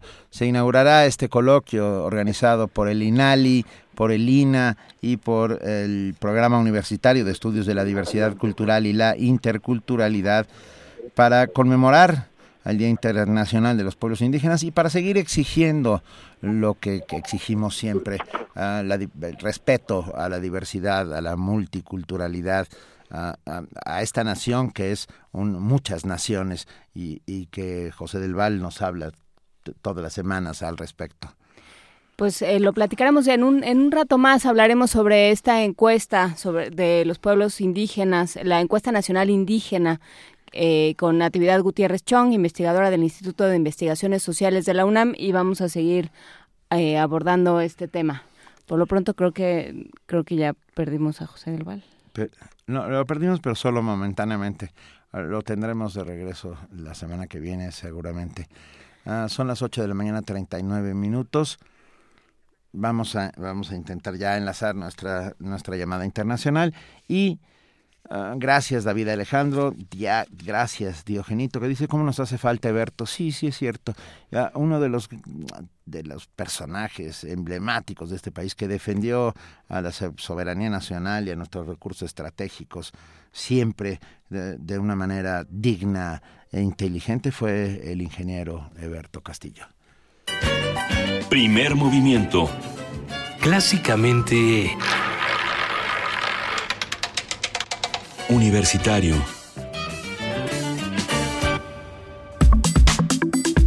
Nota internacional. El pasado sábado se dieron a conocer los resultados de las elecciones municipales en Sudáfrica, que dieron la victoria al opositor Alianza Democrática y, en consecuencia, el partido gobernante, el Congreso Nacional Africano, desde tiempos de Nelson Mandela, pierde el control del gobierno local en Tshwane, sede de la capital sudafricana. Esta es la peor votación para el C N A, para el Congreso Nacional Africano, desde el fin del apartheid, cuando comenzó a gobernar prácticamente sin oposición. La postura de los votantes en estos comicios responde al desempleo, el estancamiento económico y los escándalos que han rodeado al presidente Jacob Zuma. La derrota de Zuma y del C N A podría cambiar el panorama político en Sudáfrica, tener un importante efecto sobre las elecciones nacionales de dos mil diecinueve y alentar a los contrincantes del presidente a buscar su destitución. Hoy tendremos una conversación sobre los resultados de las elecciones y sobre la transferencia de poderes en Sudáfrica.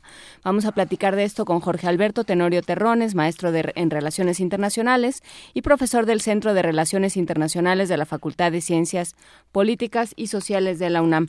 Eh, ¿Cómo estás, Jorge Alberto Tenorio? Muchas gracias por estar con nosotros de nuevo. No, gracias a ustedes. Buenos días, Benito, Juana Inés, ¿qué tal? Gracias por acompañarnos.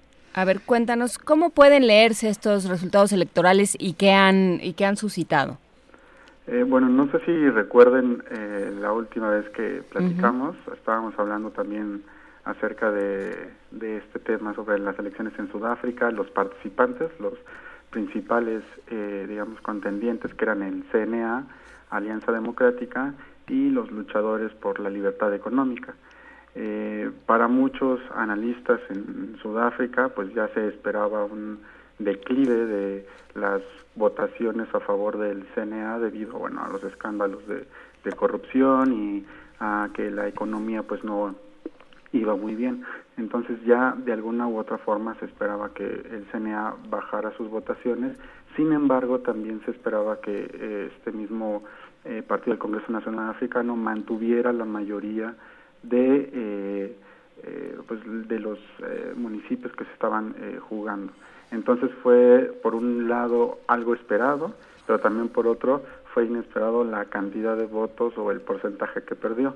El C N A en las últimas votaciones eh, locales en el dos mil once había obtenido cerca del sesenta y tres por ciento, entre el sesenta y dos y el sesenta y tres por ciento de las votaciones, y en esta ocasión alcanzó un porcentaje del cincuenta y cuatro por ciento y la Alianza Democrática veintiséis por ciento. En el dos mil once la Alianza Democrática había alcanzado un dieciocho por ciento, uh-huh. lo cual quiere decir que este ocho por ciento de diferencia que perdió el C N A lo eh, capitalizó de alguna u otra forma la Alianza Democrática. Venga, a ver, el panorama, el panorama se complica en Sudáfrica. El, Conse- el Consejo Nacional Africano, después de que son ya casi treinta años, ¿no?, de, de la subida del Consejo Nacional Africano y del fin del apartheid, uh, por primera vez uh, tiene un contendiente serio en esta Alianza Democrática. ¿Cómo, cómo, qué, qué, qué podemos hablar o qué podemos decir, Jorge Alberto Tenorio Terrones, sobre esta Alianza Democrática? ¿Quiénes son, de dónde salieron y qué representan ideológicamente? Sí, eh, son, eh, digamos, un poquito más de, de veinte años, desde mil novecientos noventa y cuatro, cuando el C N A, eh, digamos, ascendió al poder. Siempre había ganado eh, las elecciones, pero no solo había ganado las elecciones, sino que había obtenido mayorías en cada una de las ciudades o metrópolis más importantes, por ejemplo, en Johannesburgo, en Pretoria, uh-huh. eh, en KwaZulu-Natal y en algunas otras más. Solo donde la Alianza Democrática tenía, digamos, la mayoría, más del sesenta por ciento, en el Ciudad del Cabo. Y ahora, bueno, eh, de las cosas que sorprendieron un poco fue haber perdido uno de los bastiones contra el apartheid, uh-huh. que era eh, que es Port Elizabeth, o ahora eh, New Mandela Bay. Uh-huh. Entonces, esa fue una, digamos, de las sorpresas. Pero también en otras eh, metrópolis, en otras ciudades, el C N A no alcanza la mayoría, es decir, que tiene que buscar alianzas, que es otra de las cosas que, digamos, los politólogos están viendo, ¿no? Ahora la necesidad de coaliciones para obtener la mayoría, incluso donde se ganó. La Alianza Democrática, por otro lado, pues no, eh, digamos, eh, bueno, desde que se crea o históricamente ha sido considerado un partido de los blancos mm. y un partido de los mestizos o la gente de color, incluyendo pues los eh, los indios. Recordar que Sudáfrica ha mantenido también relaciones históricas con esta parte del Océano Índico. Mm-hmm. Entonces, eh, la Alianza Democrática había sido considerado ese partido de derecha o el partido que Eh, de alguna u otra forma mantenía esta idea del apartheid o de la segregación y que luchaba por los beneficios de, de la gente blanca en Sudáfrica. Pero esto eh, cambia un poco a raíz de la designación de Maimane como una figura representativa de Alianza Democrática. Uh-huh. Y entonces, eh, bueno, esto ayuda un poco para atraer el voto de la población negra descontenta ya o desilusionada, sobre todo yo creo que diría más bien desilusionada de eh, las promesas incumplidas del Congreso Nacional Africano y además de eh, eh, pues todos los escándalos de, de corrupción nuevamente, como habíamos, hemos platicado, de, de Jacob Zuma, ¿no? Entonces esa es un poco la, la, la de dónde viene la Alianza Democrática. Sí, eh, justamente eso te iba a preguntar, ¿no? Bueno, la, la Alianza Democrática lo habíamos platicado la, la ocasión pasada que, que hablamos contigo, eh, sí reúne como a estos intereses económicos, pero Jacob Zuma no ha ayudado nada, ¿no? Eh, eh, ¿qué, qué pasa con la figura? ¿Cómo queda Jacob Zuma? Pues eh, Jacob Zuma termina el liderazgo del C N A en dos mil diecisiete, uh-huh. pero su presidencia también, como habíamos comentado, termina en el dos mil diecinueve. Lo que sucede ahora, según algunos otros analistas, en, en Sudáfrica es que posiblemente, como pasó con Mbeki, eh, el C N A busque recortar el periodo de Jacob Zuma y así eh, tener pues, pues más posibilidades de eh, no ser derrotado o de no caerse todavía más en las próximas eh, elecciones. Entonces es un poco lo que lo que está buscando. Eh, quizás en Sudáfrica sí esté pasando algo, porque también eh, es lo que se menciona, ¿no? La, la uh-huh. cuestión de la democracia, eh, de cómo los eh, sudafricanos eh, están hartos ya de alguna u otra forma de, de lo que pasa con el C N A, y de que incluso creo que se utilice la figura de Mandela para obtener eh, votos. No olvidar que en estas elecciones, por uh-huh. ejemplo, hubo más de veintiséis millones de posibles votantes, eh, lo que comentábamos también la otra vez, más de sesenta mil candidatos y más de doscientos partidos políticos en juego. De todos estos posibles votantes, de estos veintiséis millones, dieciséis millones votaron por el C N A, ocho millones por Alianza Democrática y aproximadamente dos millones por los luchadores de la libertad económica. Entonces quiere decir que eh, a pesar de, de, de los escándalos también, la gente o la mayoría de la gente que no son de las metrópolis o de las ciudades más importantes o conocidas en Sudáfrica, siguieron votando por el C N A. Y eh, a quienes eh, se eligió en estas elecciones, bueno, pues a las personas encargadas directamente de resolver los problemas urgentes o necesarios de cada una de, la, de las comunidades. Entonces lo que pasa es que en las ciudades importantes, donde quizás hay mayor movilización o mayor participación eh, política, es donde empieza a cambiar el, el panorama, ¿no? Y para Jacob Zuma, pues eh, el C N A seguramente eh, tendrá que optar por despedirlo de una forma mucho más eh, eh, digna o, o silenciosa, ¿no? Esa eh, sería una posibilidad, antes de que, bueno, siga eh, los escándalos de corrupción o siga decayendo el C N A en las próximas votaciones. Jorge Alberto Tenorio. Ay, sí, me escucho, sí, Jorge Alberto Tenorio. Pre- pregunto, ¿tendrá tendrá alguna relación uh, esta, esta esta votación en Sudáfrica con uh, el hecho de que Sudáfrica se haya integrado a este grupo BRICS, a este grupo económico en el cual uh, comparte uh, cierta visión del mundo con Rusia, Brasil, etcétera, etcétera? Eh, yo, yo creo que no, no tendría no. tanta relación, eh, más bien es desde los años noventa, yo creo que en, en este contexto internacional, eh, y quizás desde los años ochenta, con este giro hacia mover el mundo a partir de, de la economía o exclusivamente a partir de la economía, es cuando empieza a, a cambiar esta situación, si bien en... el fin de la apartheid fue en mil novecientos noventa y cuatro y también se inserta en este mismo contexto. Fue a partir de, de Thabo Mbeki que se da todavía más este giro hacia el aspecto económico, hacia la participación de, de grandes grupos, y bueno, si a eso le sumamos eh, la corrupción que existe eh, o que existió en Sudáfrica desde aquel entonces y la pérdida de, de incluso de identidad o de la pérdida de los valores que dieron eh, nacimiento al Congreso Nacional Africano, bueno, pues todo se va de alguna u otra forma conjuntando, porque sería un poco contradictorio que en la ciudad eh, más importante, bueno, el centro financiero y económico de Sudáfrica, como es Johannesburgo, siguiera ganando el Congreso Nacional Africano. Si bien no tiene la mayoría, sí ganó por cierto margen las votaciones en, en esta ciudad, ¿no?, que es el centro económico y financiero de, de Sudáfrica. Y, y mencionaste a estos luchadores por la libertad económica. ¿Qui- ¿Quiénes son? Pues bueno, son eh, también, como habíamos comentado la vez pasada, un ala que se desprende del Congreso Nacional Africano. Uh-huh. Julius Malema fue de, eh, expulsado del Congreso Nacional Africano por estas ideas eh, que algunos llaman radicales, o más bien que preferiría yo llamar eh, extremistas, quizás por la idea que todavía se tiene eh, desde el punto de vista de, del marxismo, ¿no? Uh-huh. Entonces, lo que él quiere, que es algo relativamente sencillo, o que en algún momento de la historia fue algo crucial y una demanda legítima, es devolver las tierras a las personas que la trabajan, o una reforma agraria, una repartición de tierras más equitativa. Recordemos también que en Sudáfrica la casi la mayor eh, parte del, de, de las tierras que son propicias para eh, el trabajo o la agricultura está en manos todavía de la gente blanca, y la tierra que, que no es, eh, digamos, tan propensa a estas actividades, pues uh-huh. está en manos de,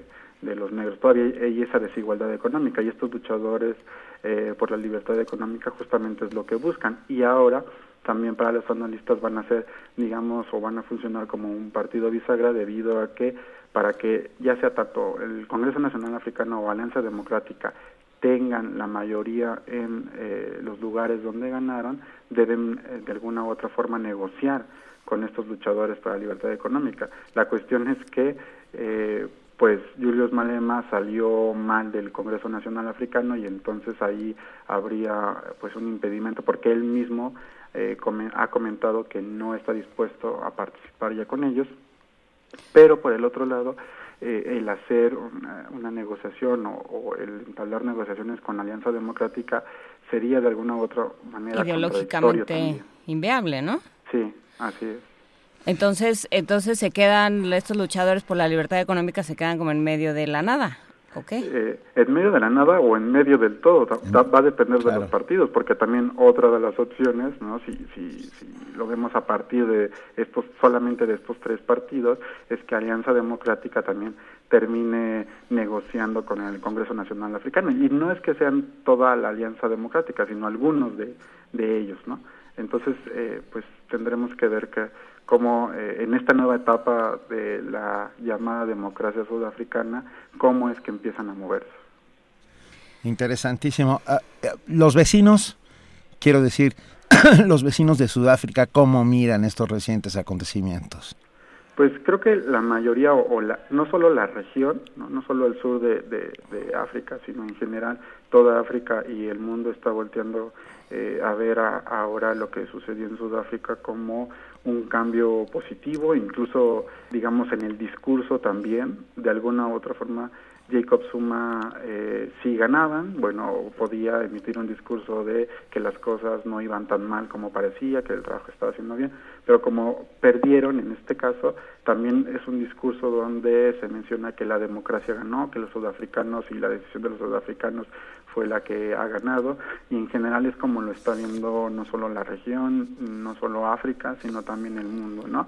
Eh, comparándolo un poco con, con lo que sucede en otras regiones, por ejemplo en Sudamérica, donde vemos el caso de Brasil, o vemos uh-huh. el caso de, de Venezuela, que han sido tan criticados, ¿no? Entonces creo que, que el mundo y, y la región lo está viendo como eh, una etapa más, ¿no?, en el proceso democrático eh, en esta subregión de África. ¿Y qué queda de Mandela? Porque fue una una de las discusiones durante la campaña, ¿no? Eh, que, lo que se estaba haciendo con la figura de Mandela. ¿Qué hay de Mandela en alguna de estas dos propuestas políticas? Pues eh, más bien se, se peleaba la, la, la figura claro. o, o el legado de, de la... Mandela por parte de, de, de los dos, ¿no? Haciendo... Mm. pues una pervirtiendo los ideales que desde el principio eh, Mandela defendía y todos los sudafricanos, ¿no? Con la creación de este Congreso Nacional Africano, pero también eh, sin tratar de romantizar eh, la figura de, de Mandela, eh, está claro que, que, que, que el cambio político efectivamente sucedió, pero siempre quedó pendiente el cambio económico o de verdad esa transformación en las estructuras económicas y sociales, algo que no va a llevar eh, tampoco eh, pues eh, poco tiempo, ¿no? Es, recordemos de nueva cuenta, han pasado solo veinte años, entonces esto es de alguna u otra forma natural también en este proceso democrático, ¿no? En Sudáfrica. Pues bien, está, seguiremos muy atentamente todo lo que suceda en los próximos meses en, en Sudáfrica, rumbo a estas elecciones de dos mil diecinueve, y esperemos contar con tu presencia, Jorge Alberto Tenorio Terrones, maestro en Relaciones Internacionales del Centro de Relaciones Internacionales de la Facultad de Ciencias Políticas y Sociales de la UNAM. Te agradecemos muchísimo estar, como siempre, aquí en Primer Movimiento haciendo comunidad. Gracias a ustedes y que tengan buen día. Muchas gracias. Muchas gracias. Hasta luego. Tenemos música. Tenemos música que nos mandó Ricardo Peláez, Ma- Malatini Cassette de las Majotela Queens. Las siempre bullangueras, dice él, Majotela Queens. A ver si es cierto que son siempre bullangueras. Adelante.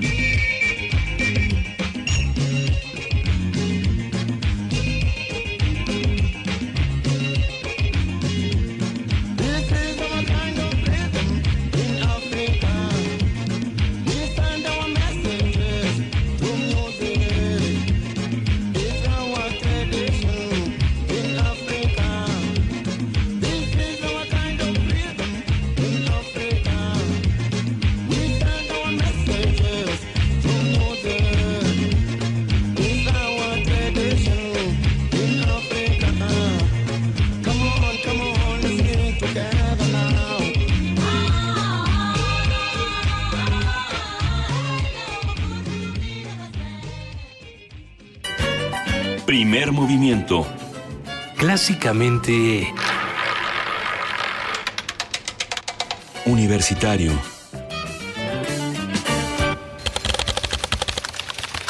Corte informativo.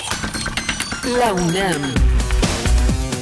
El rector Enrique Graue dio el banderazo de salida a veinticinco nuevas unidades del Pumabús, equipadas con tecnología de vanguardia. Los autobuses fortalecerán el servicio de transporte gratuito dentro del campus de Ciudad Universitaria. La universidad tiene que consolidarse, creció tanto que ahora tenemos que modernizarnos y consolidar lo logrado. Hoy, comparado con el año dos mil, hay cincuenta mil estudiantes más en Ciudad Universitaria. Hay trescientos mil metros cuadrados de construcción adicionales en este campus. Nosotros teníamos cuarenta y siete mil usuarios en el año dos mil. Hoy hay casi ciento cuarenta mil usuarios. Entonces se requería renovar el parque vehicular y hacerlo más eficiente, con equipos modernos, ecológicos a la vanguardia y en un proceso constante de renovación y mejora. Científicos de la Facultad de Química de la UNAM detectaron una serie de compuestos para desarrollar fármacos inhibidores de la glicoproteína de permeabilidad involucrada en el crecimiento de células cancerígenas. Nacional. Empresarios de Oaxaca exigieron a Miguel Ángel Osorio Chong, secretario de Gobernación, que acude a la entidad para resolver los bloqueos de la C E N T E. Habla Roberto Hernández, empresario de ese estado. Informamos que hasta el momento el gobierno del estado ha continuado con su ya acostumbrada omisión respecto a las demandas de la sociedad oaxaqueña. Acusamos a las instancias de gobierno de permitir el clima de ingobernabilidad e inestabilidad en nuestro estado. E inmediata del secretario de Gobernación, Miguel Ángel Osorio Chong, para darle solución inmediata y definitiva. Representantes de la Coparmex, afectados por los bloqueos del magisterio, pidieron que el Congreso de la Unión gestione apoyos para el sector empresarial en el presupuesto de egresos de la Federación dos mil diecisiete. Habla Eugenio Estrada, presidenta de la Coparmex en Michoacán. El diálogo que no rinde frutos no sirve a la sociedad. Ya van varias semanas de diálogo y las acciones que perjudican a los ciudadanos continúan, por lo que pedimos a los gobiernos federal y estatal llevar a cabo las acciones y el uso de todos los recursos que estimen pertinentes y la ley les permita para efectivamente hacerla valer, hacer valer la ley y la vigencia del Estado de Derecho. Al respecto, el senador Roberto Gil Suart informó que llamarán a comparecer a Aurelio Nuño, secretario de Educación Pública, para que explique tiempos, circunstancias y movimientos para la solución del conflicto magisterial. Que nos expliquen cuáles son los, las soluciones, las salidas de corto plazo, que no solamente se quede en la intención de resolverlo en algún momento del tiempo que vendrá hacia adelante, sino queremos una definición, un plan, una estrategia que pueda ser eh, analizada, con, conocida, eh, para poder darle solución a este conflicto. En estos momentos hay recortes viales a la altura de Avenida Bucareli debido a la presencia de manifestantes frente a la Secretaría de Gobernación. Internacional. El secretario general de la ONU condenó el atentado suicida cometido contra un hospital civil al oeste de Pakistán. Habla su portavoz, Farhan Haq. El secretario general urge al gobierno a hacer todo lo posible para garantizar la seguridad de la población y llevar ante la justicia a los responsables del ataque de hoy. A más de cinco meses del asesinato de la activista Berta Cáceres, sus familiares aún exigen justicia a las autoridades hondureñas. Habla Berta Flores, madre de la ex líder indígena. Nosotros tenemos la duda de que, lo que los que han capturado, que es de los que nosotros tenemos conocimiento, eh, hasta allí la investigación con los cinco gatilleros que le llaman, que fueron los que le ejecutaron, pero de allí no tenemos ninguna otra información de cómo se está investigando a los actores intelectuales. Juan Manuel Santos, presidente de Colombia, aseguró que el pueblo tendrá la última palabra a través de un plebiscito sobre los acuerdos de paz con las Fuerzas Armadas Revolucionarias de su país. Apenas terminemos los pocos puntos que quedan pendientes y podamos anunciar que todo está acordado, se publicarán los textos definitivos de los acuerdos, se los enviaré al Congreso y convocaré el plebiscito. Un día como hoy.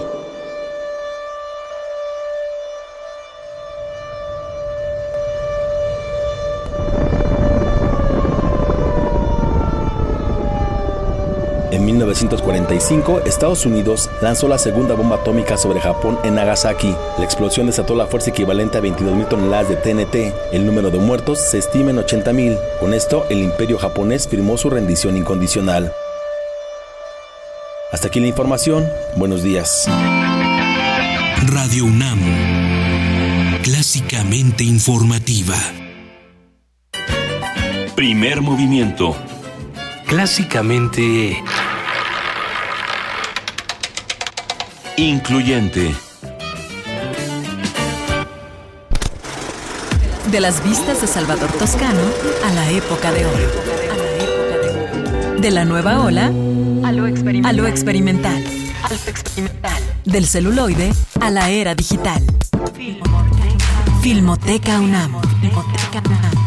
cincuenta y cinco años de preservar la memoria fílmica.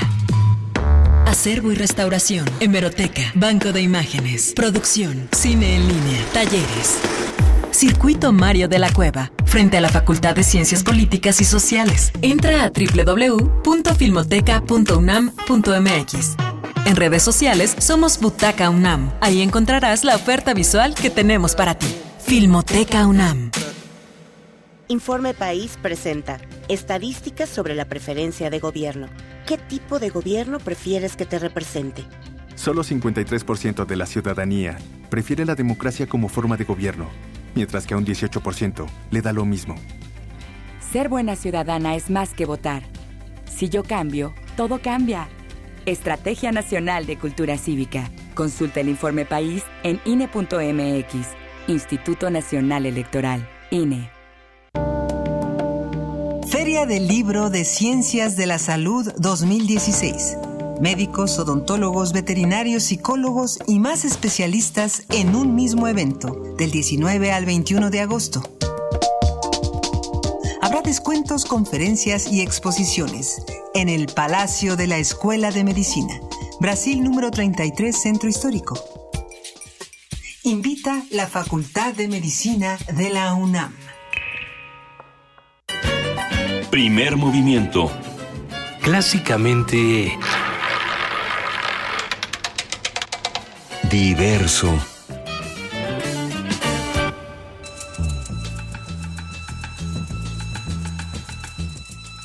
Es hora de poesía necesaria.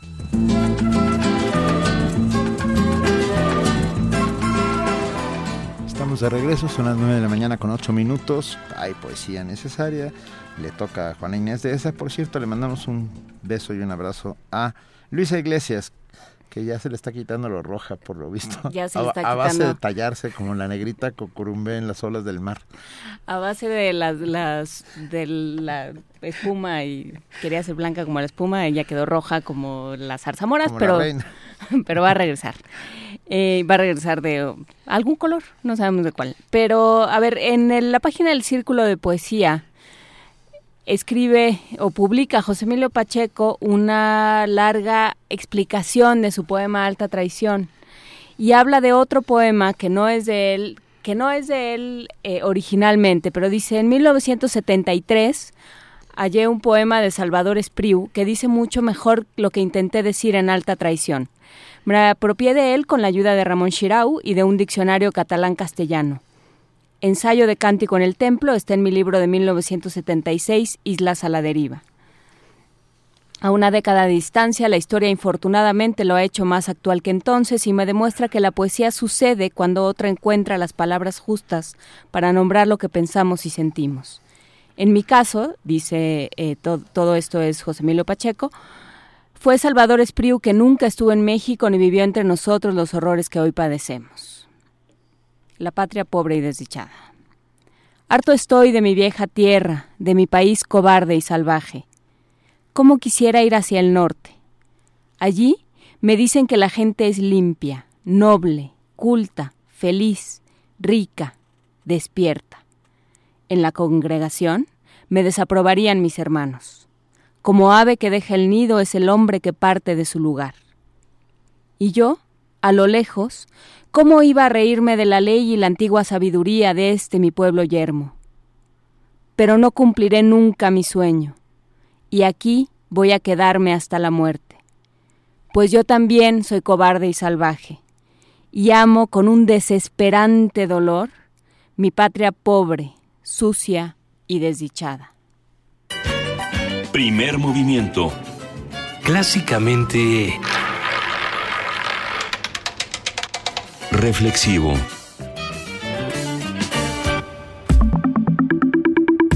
La mesa del día.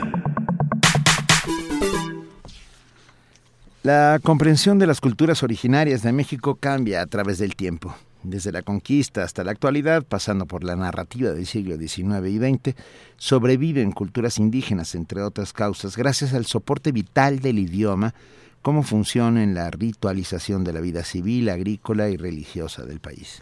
La Encuesta Nacional de Indígenas, elaborada por la UNAM, es un estudio único sobre la percepción de encuestados no indígenas sobre quienes sí lo son. Una primera mirada a las encuestas señala que el cuarenta y siete por ciento de los encuestados no considera que los indígenas tengan las mismas oportunidades para obtener un trabajo que los no indígenas, casi el doble de los que piensan que las tienen. Sobre si el color de la piel influye o no en el trato que recibe una persona, el cincuenta y uno punto dos por ciento considera que sí y el treinta y tres punto cuatro por ciento que solo en parte. ¿Qué representa para el mexicano promedio la situación de un segmento de la población con quince millones de habitantes de sesenta y cuatro lenguas con variaciones lingüísticas?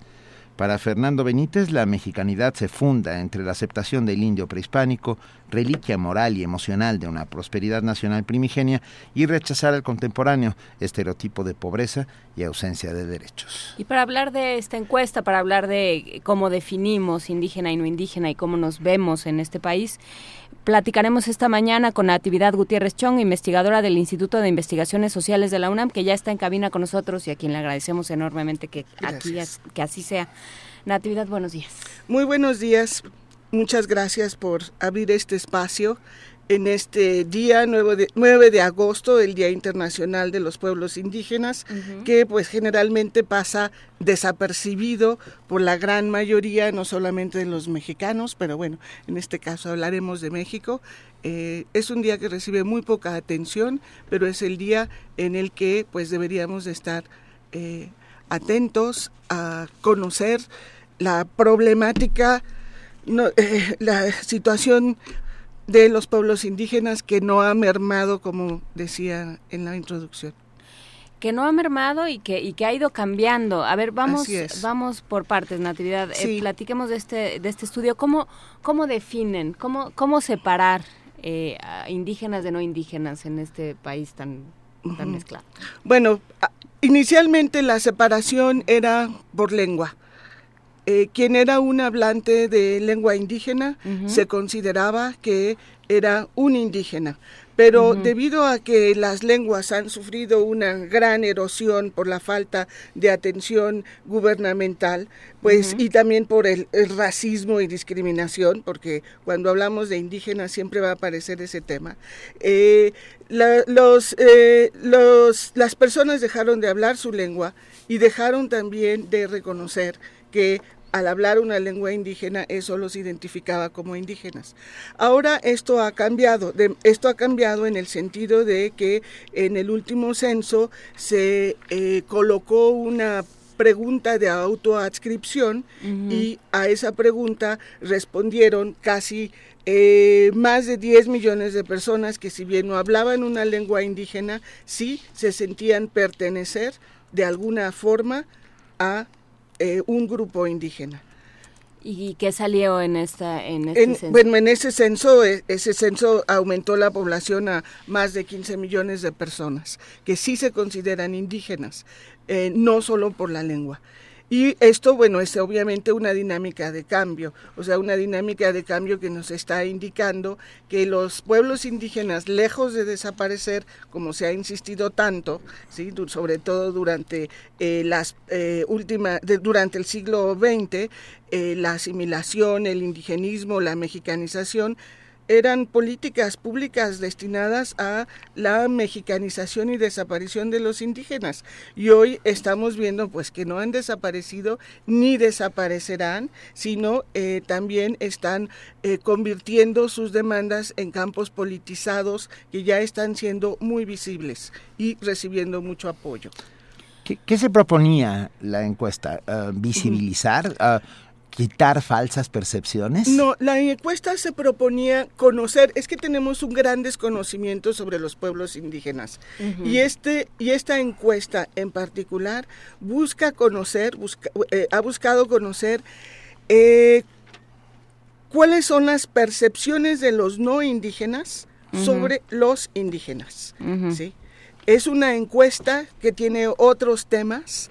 Eh, y se trata, eh, se trata de una reflexión. Si la encuesta general, el título general es Los mexicanos vistos por sí mismos. Y en este caso, la encuesta nacional de indígenas era cómo los, in, los no indígenas ven a los indígenas. Y esto tuvo eh, unos resultados muy reveladores que no se conocían.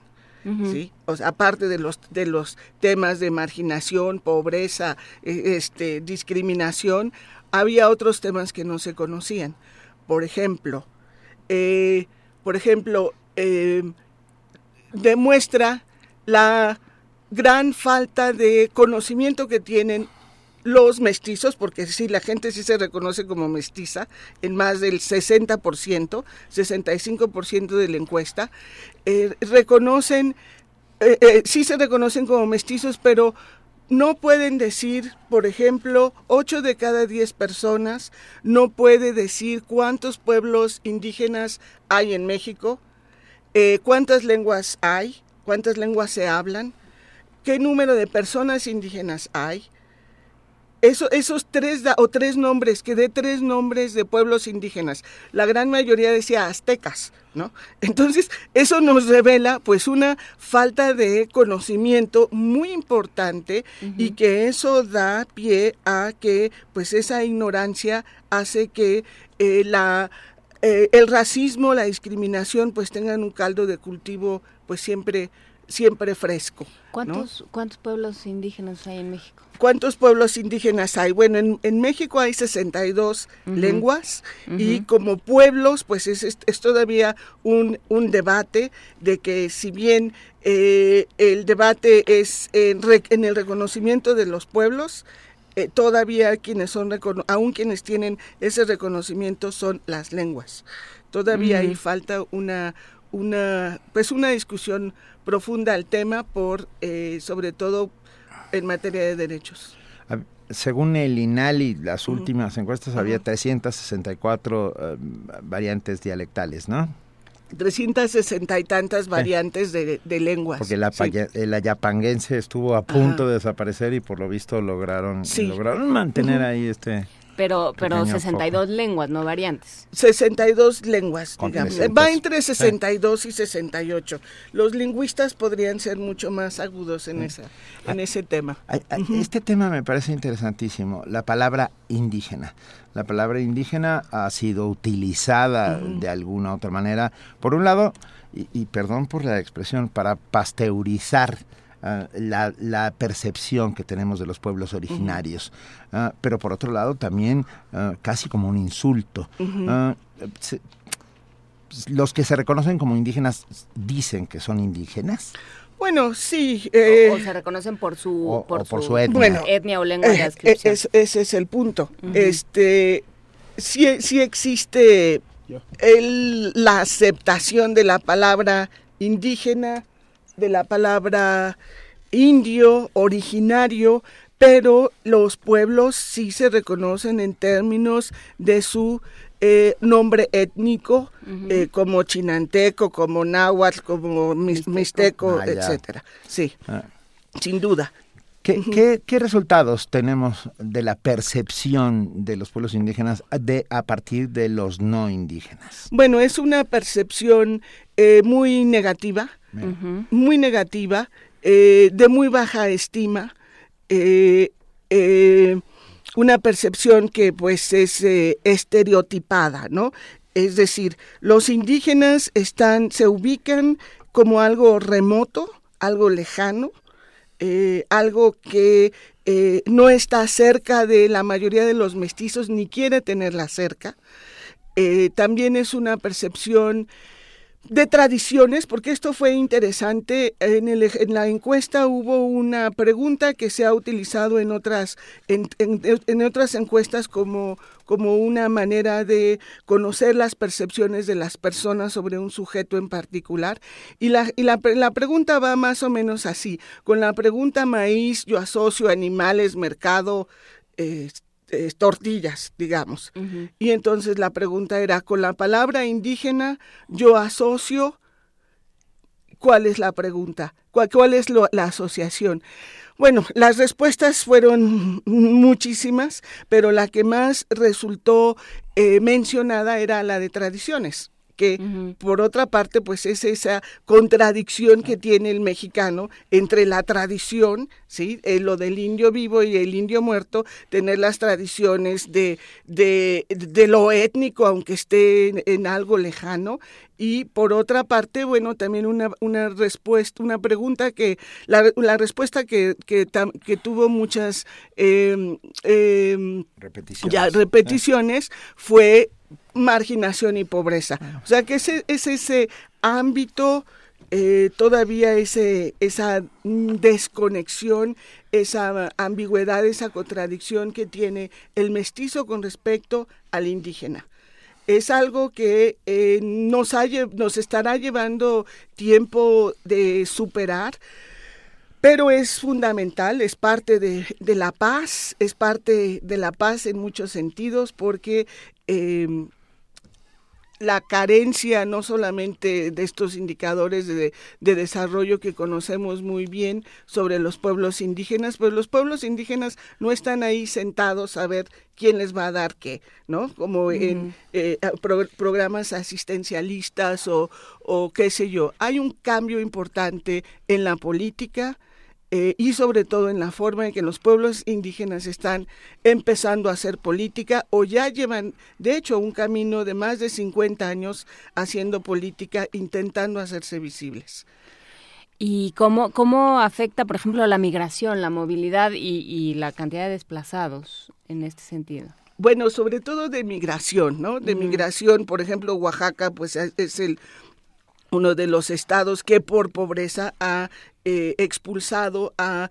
Eh, a muchos de sus habitantes, y eso ha ocasionado pues fracturas en el tejido social, en la composición de las familias, pero también ha traído pues experiencias y remesas que han ayudado a que eh, eh, aspectos de la vida oaxaqueña y aspectos políticos también puedan encontrar algún eh, hayan hayan podido revitalizarse gracias a la experiencia de muchos de los oaxaqueños migrantes, ¿sí? Esa eh, que algunos le llaman la desterritorialización, y también, bueno, pues el, el, la importancia de compartir otras experiencias de organización política ha sido importante para que pueblos en Oaxaca, ¿no?, se puedan haber eh, empezado a revitalizar. Te, tenemos datos duros, eh, Natividad Gutiérrez Chong. ¿Cómo por ejemplo? Ah, por, por, por ejemplo, los que nos quieras dar, o sea, saber cosas concretas sobre, bueno, sobre las percepciones y sobre saber, la realidad. Saber cosas concretas. Bueno, este este es un es un punto importante, porque la carencia que tienen los pueblos indígenas también se refleja en la carencia de datos y de y de cifras concretas que nos lleven a algo. Por ejemplo, este año de dos mil dieciséis es el año Eh, en el que el tema de la educación debería de ser, el tema de la educación debería de ser uno de, es el tema, es uno de los derechos que está en la Declaración de los Pueblos Indígenas de Naciones Unidas como un derecho que se debería de conquistar. Bueno, ¿qué pasa? No hay estadísticas, no hay estadísticas so, para que nos permitan conocer cuál es la situación de educación que tienen los pueblos indígenas. No, sin, simple y sencillamente no hay datos.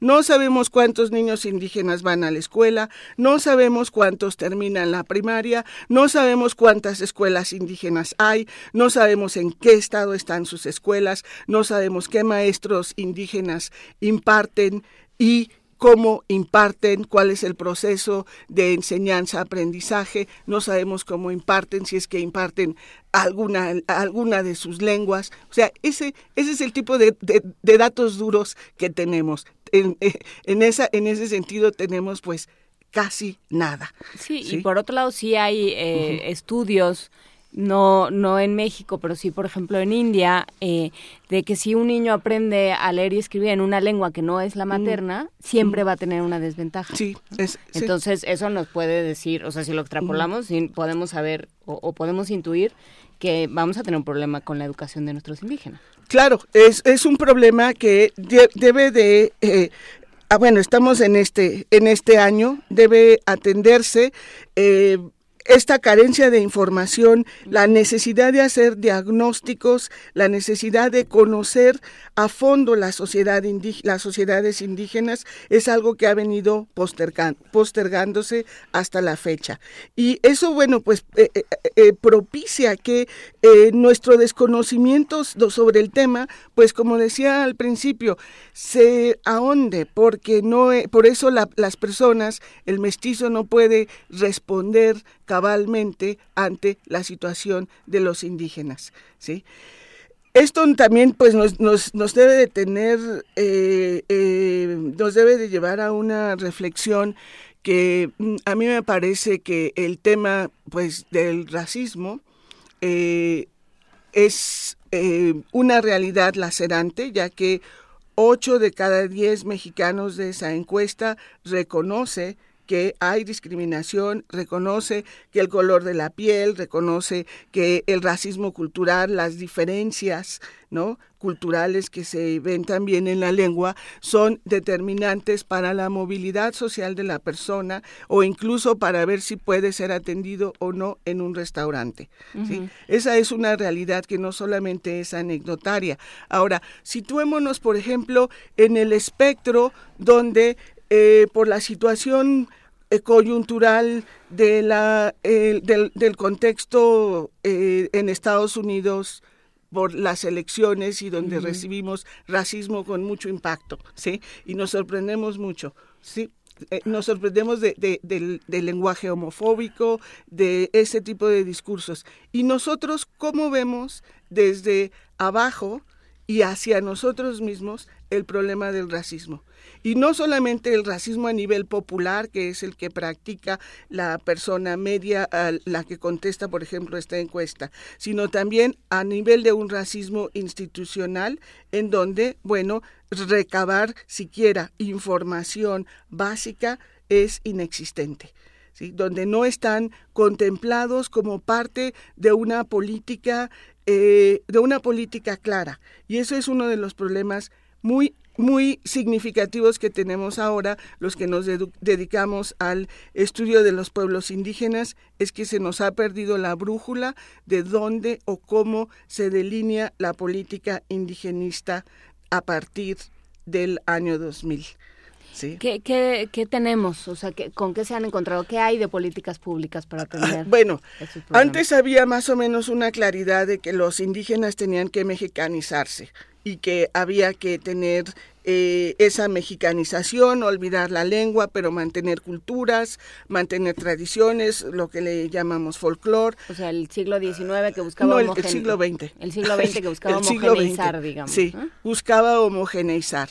A partir del gobierno de Vicente Fox hay un quiebre, ¿sí? Hay un quiebre del cual todavía estamos esperando ver qué tipo de piezas quedan dónde, ¿sí? Con la desaparición del, desaparición del Instituto Nacional Indigenista, la creación de otra institución y la, eh, la falta de certeza sobre qué se busca, porque no olvidemos que el artículo segundo se ha reformado, incompleto, pero está reformado, uh-huh. y otorga el derecho a la autonomía y a la libre determinación, que siento decirlo, pero desde el punto de vista de la, eh, de, de, la, de las instituciones, pues no hay una forma operativa siquiera de llevarlo a cabo. Entonces no es algo radical ni es algo de balcanización, sino es simple y, simple y sencillamente la, el derecho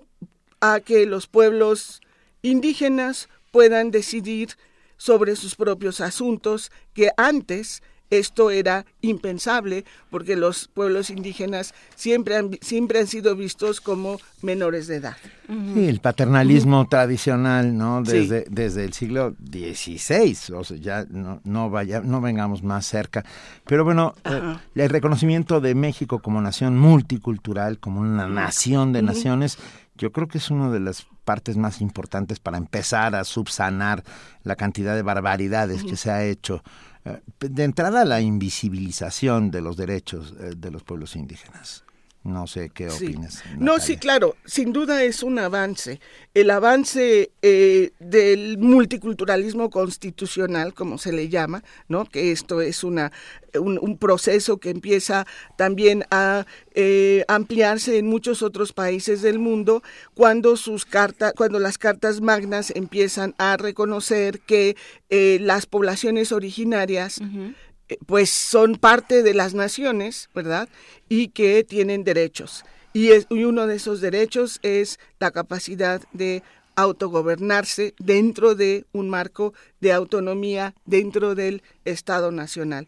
Entonces, sin duda es un, es un avance, pero como pues hay siempre muchas leyes, muchos derechos, lo que falta es operatividad, lo que falta es crear instituciones para poder llevar a cabo ese ese derecho que, si leemos el artículo segundo, pues es muy vasto, es muy extenso, cumple una gama de derechos mucho, muy amplia, pero no se hace absolutamente nada al respecto. Y aquí también quisiera decir yo que los pueblos indígenas no son pasivos, ni son políticamente apáticos, uh-huh. y eh, entran muy bien dentro de los debates de las democracias modernas, ¿sí? Porque además de una experiencia Eh, que tienen en, en, en tratar de entrar siempre, tratar de meterse, ¿sí? Y participar en, en los debates legislativos, en los debates este, de cómo acceder a, al, al poder. Eh, hay una gran organización de pueblos indígenas de todos los niveles y cumpliendo una gran gama de eh, proyectos y de demandas.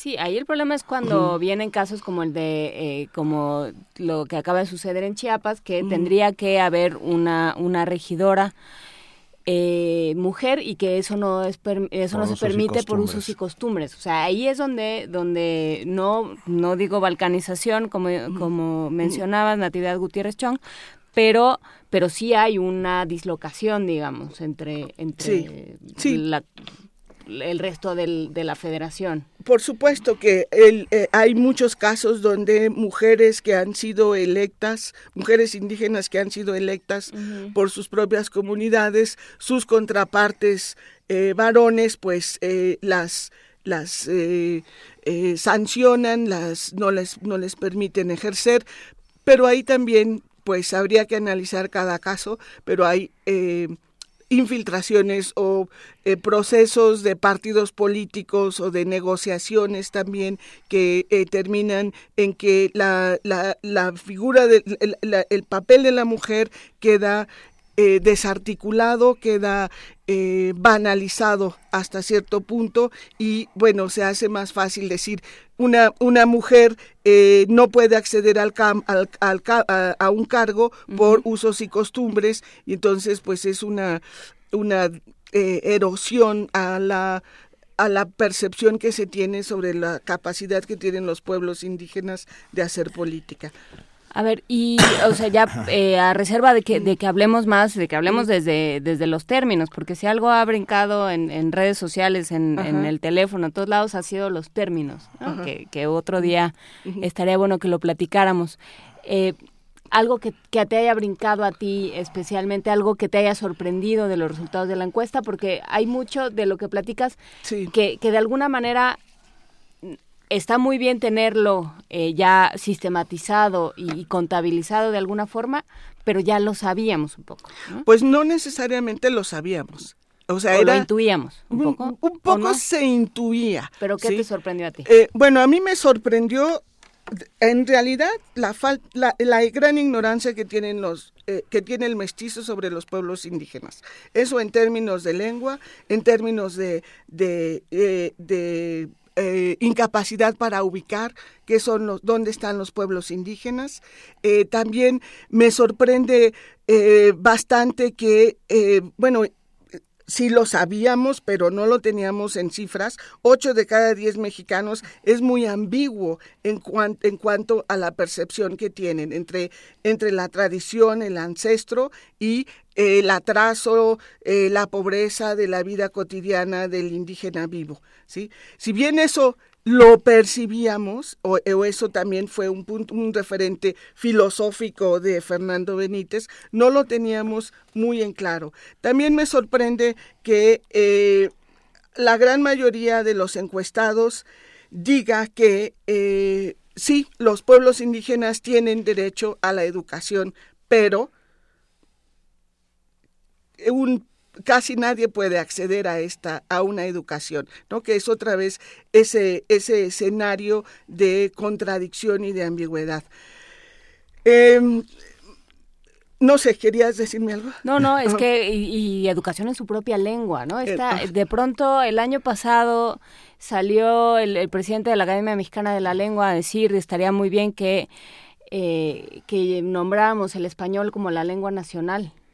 Y entonces eso trae una serie de problemas una, culturales, políticos, educativos, ideológicos. Por supuesto. ¿Cómo es? O sea, no podemos, tenemos claro que, que pensar no. en muchas lenguas. Sí, claro, sí, ¿no? Claro, tenemos que y pensar en educar en muchas, en muchas lenguas. Sí, desde luego. Ahora, una otra de, lo, de los resultados interesantes que eh, obtuvo la encuesta es, eh, pues, esta insistencia en que el color de la piel sigue siendo importante, ¿no?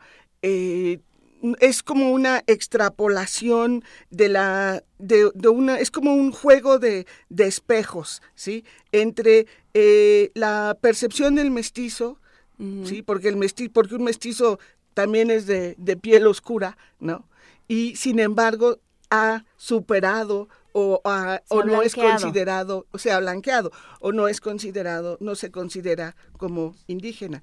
Y el problema de la blanquitud, otra vez, qué bueno que lo mencionas, porque es un concepto que se utilizó en los setentas y había estado eh, más o menos en la congeladora. Ahora vuelve a eh, utilizarse el término de la blanquitud porque es un, es un término con el cual se busca una asimilación en términos de cómo, eh, cómo ser blanco para ser aceptado, no por el color de la piel, sino por eh, parámetros culturales y lingüísticos, ideológicos también.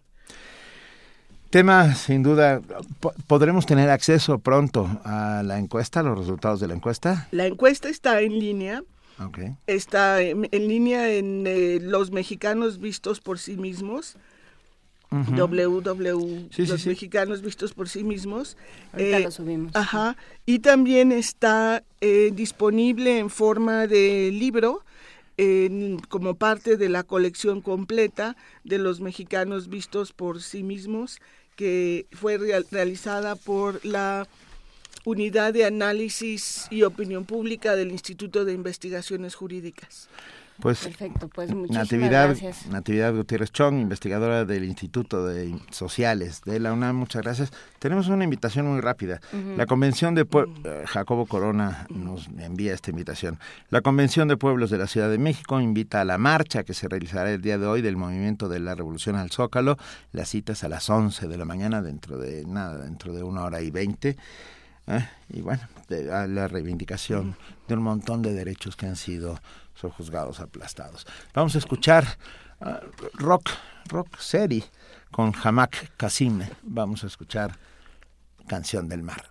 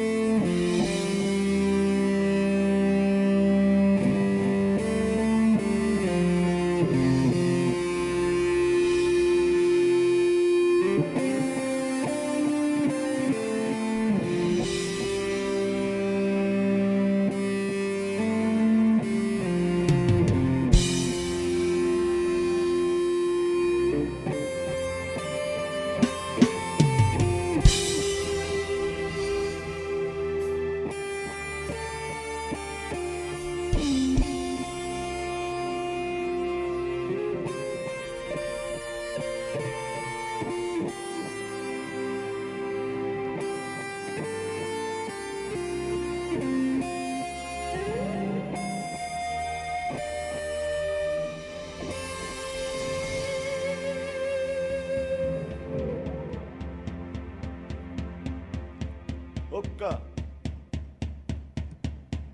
Siki, silimi, kola yo vetigita, kola mi yo ay, kola mi yo ay, kita la mi kola yo vetig, siki, silimi, kola yo vetigita.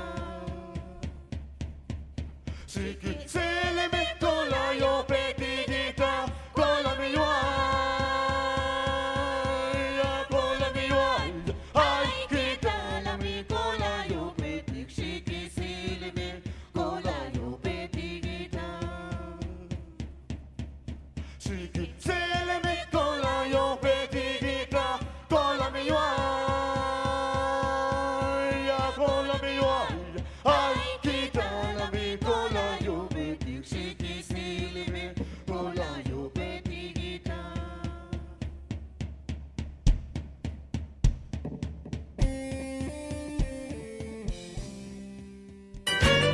Primer movimiento.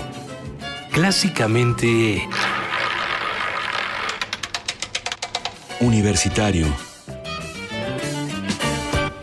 Son las nueve de la mañana con cuarenta y un minutos. Eh, podemos accesar a la encuesta acceder. En línea. Acceder. Tienen razón, dije, ¿Perdón? lo dije. No, no, gracias. Y que sea la última vez que me... bueno, Pero no bueno, tenemos una nota. El índice de... No, es broma, ¿eh? El índice de intolerancia al gluten se incrementó en los últimos años de cero punto cinco por ciento a dos por ciento. De... Yo, yo no entiendo. Yo cuando era niño el gluten no existía. O si existía no nos hacían daño a nadie. O nos hacía daño, pero no nos había diagnosticado. No sabíamos por qué nos hacía daño. Uh-huh. Pero bueno, a ver, hay un informe de la Facultad de Medicina y dice que esta intolerancia al gluten puede terminar en desnutrición, o sea que es doblemente grave. Escuchemos a nuestro compañero Abraham Menchaca con los detalles.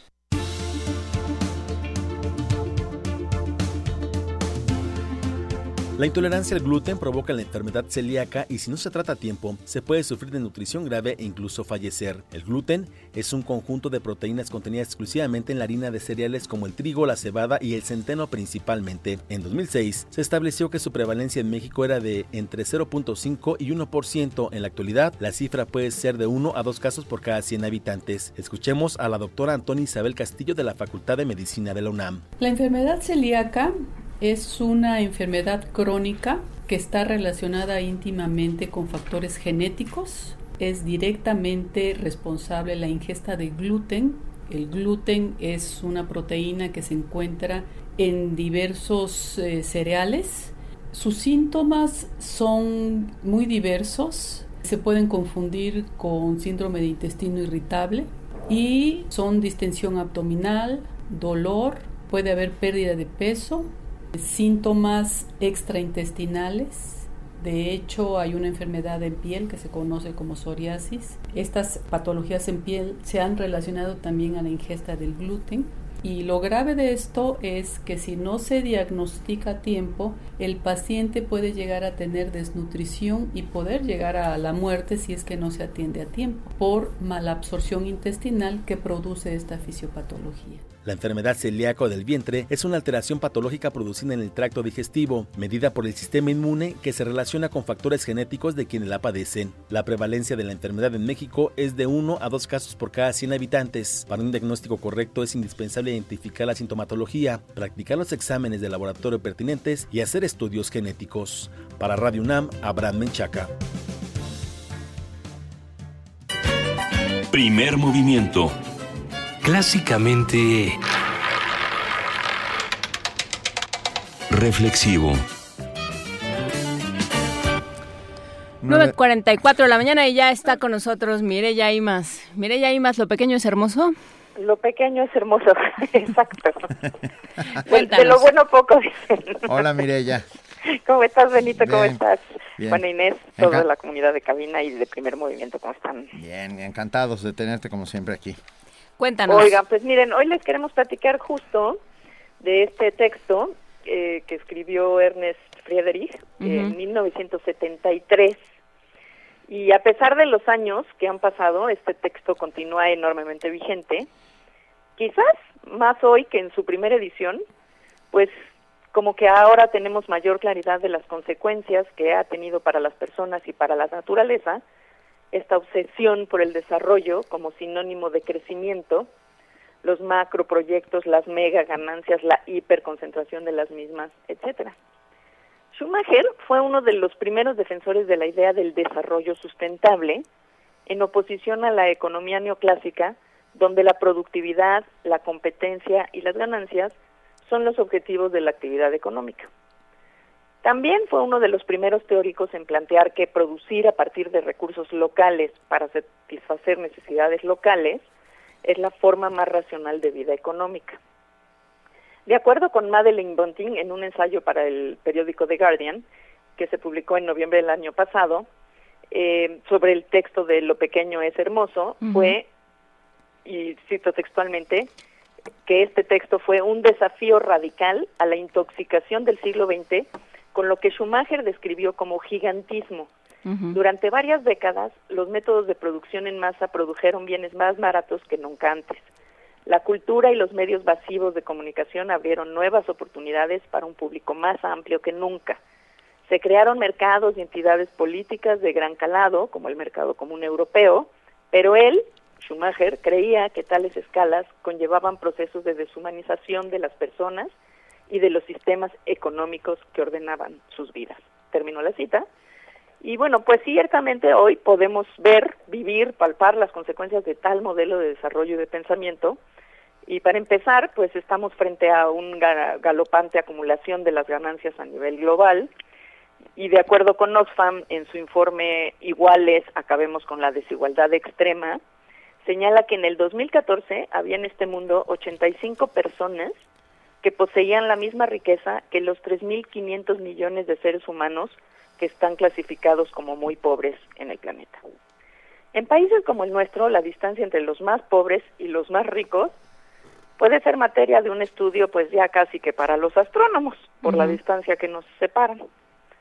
Estas inequidades tienen consecuencias sociales y ambientales, pues extraen grandes cantidades de recursos para satisfacer los procesos de generación de ganancias de muy pocos individuos y ciertamente no las necesidades vitales de las mayorías. Por otra parte, la población humana se está súper concentrando en las ciudades, espacios que cada día más son, cada día más, perdón, insustentables. Se estima que para el dos mil treinta, seis de cada diez personas habitarán en ciudades, de acuerdo con datos del Banco Mundial. En nuestro país ya somos siete de cada diez. Las supuestas soluciones a los problemas económicos y de recursos de estas concentraciones humanas siguen girando en torno a lo mega, lo grandote, mega presas, mega uh-huh. parques eólicos, etcétera. Y seguimos con ello devastando zonas agrícolas, poblados y ecosistemas. Se entuban enormes cantidades de agua para mover las grandes distancias, despojando a otras regiones, muchas veces indígenas, como en los casos de los Mazaguas y la Ciudad de México, o el acuífero Independencia, el cual, de acuerdo con un comunicado del SEMDA, de febrero de dos mil quince, amenaza la sobrevivencia del pueblo yaqui. Después de acapararla y trasladarla, el agua, contaminada en las ciudades, se desaloja mediante megatubos, como el túnel Emisor Oriente. De todas maneras, la ciudad y el vecino Estado de México se inundan, especialmente en los antiguos cauces de ríos invadidos, como acaba de ocurrir hace algunos días a algunos habitantes de una zona muy muy rica de la Ciudad de México, como es Santa Fe. También se trasladan enormes cantidades de alimentos a grandes distancias, pero como ya hemos comentado en otras ocasiones, a nivel global se desperdicia una tercera parte de los alimentos producidos para consumo humano. Uh-huh. Esto es unas mil trescientos millones de toneladas de comida al año. Y luego dicen que no producimos suficientes alimentos.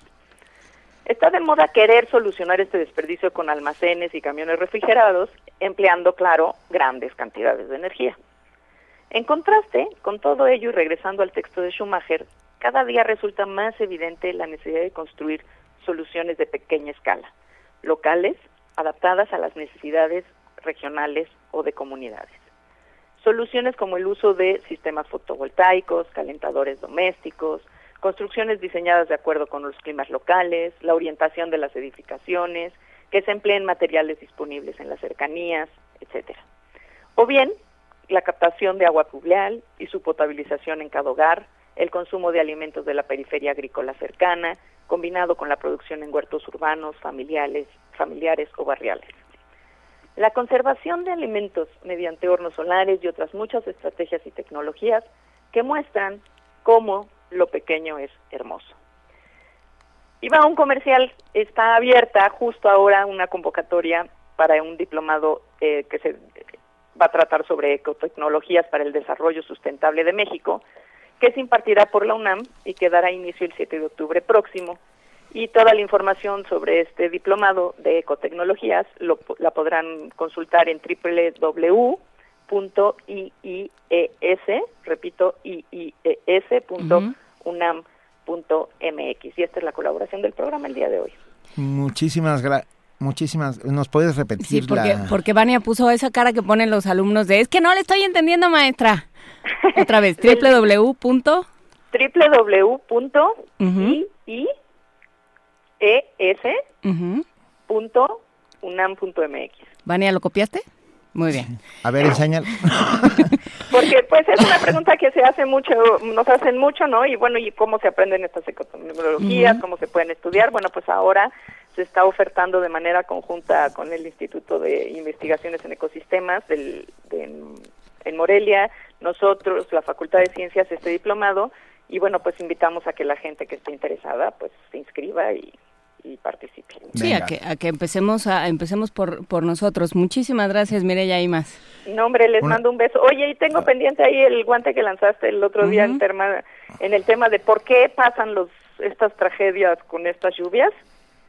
Sí. Este, porque está, tenemos estos deslaves y subsidios también, zonas más pobres, etcétera. Bueno, pues ya lo estamos preparando. Subsidios para... a gasolina y a luz también los tienen por ahí, ¿eh? Okay. Gracias, Mireia, un abrazo. Un beso. Un beso, gracias. Hasta luego. Y nos vamos con una nota. Eh, hablando de subsidios. La deuda pública está a punto de alcanzar niveles que ponen en riesgo la estabilidad del país. El endeudamiento del gobierno federal creció en once por ciento durante el primer semestre del año. Nuestro compañero Abraham Mechaca con la información para documentar nuestro optimismo. Hashtag prometimos no llorar. Vámonos.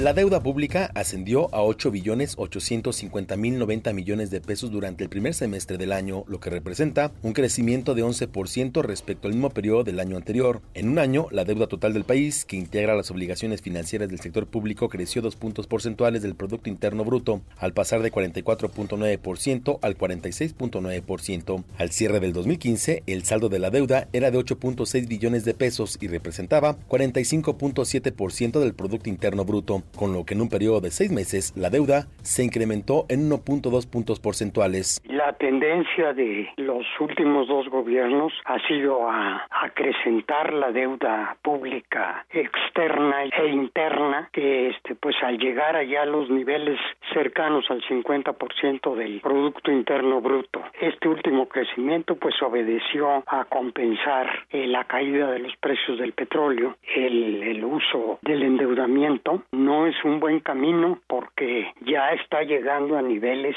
que a nuestro juicio ponen en peligro la situación económica financiera del país. Por su parte, la Secretaría de Hacienda informó que el gobierno federal registró un ritmo de endeudamiento de mil trescientos ochenta y nueve millones de pesos diarios para reunir los recursos que permitan la operación, incluidos los programas de inversión durante el periodo enero-mayo. Es una deuda que ya implica cuatrocientos setenta y cinco mil millones de dólares, casi quinientos mil millones de dólares, la mitad del Producto Interno Bruto, y eso esté autorizado o no esté autorizado, yo creo que sí es una situación que compromete severamente la situación del país.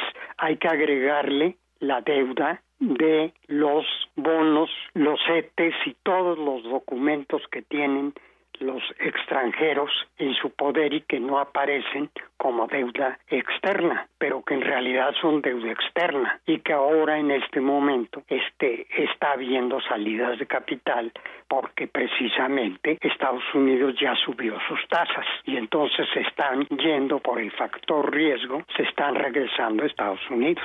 Para Radio UNAM, Abraham Menchaca. Primer movimiento. Clásicamente diverso.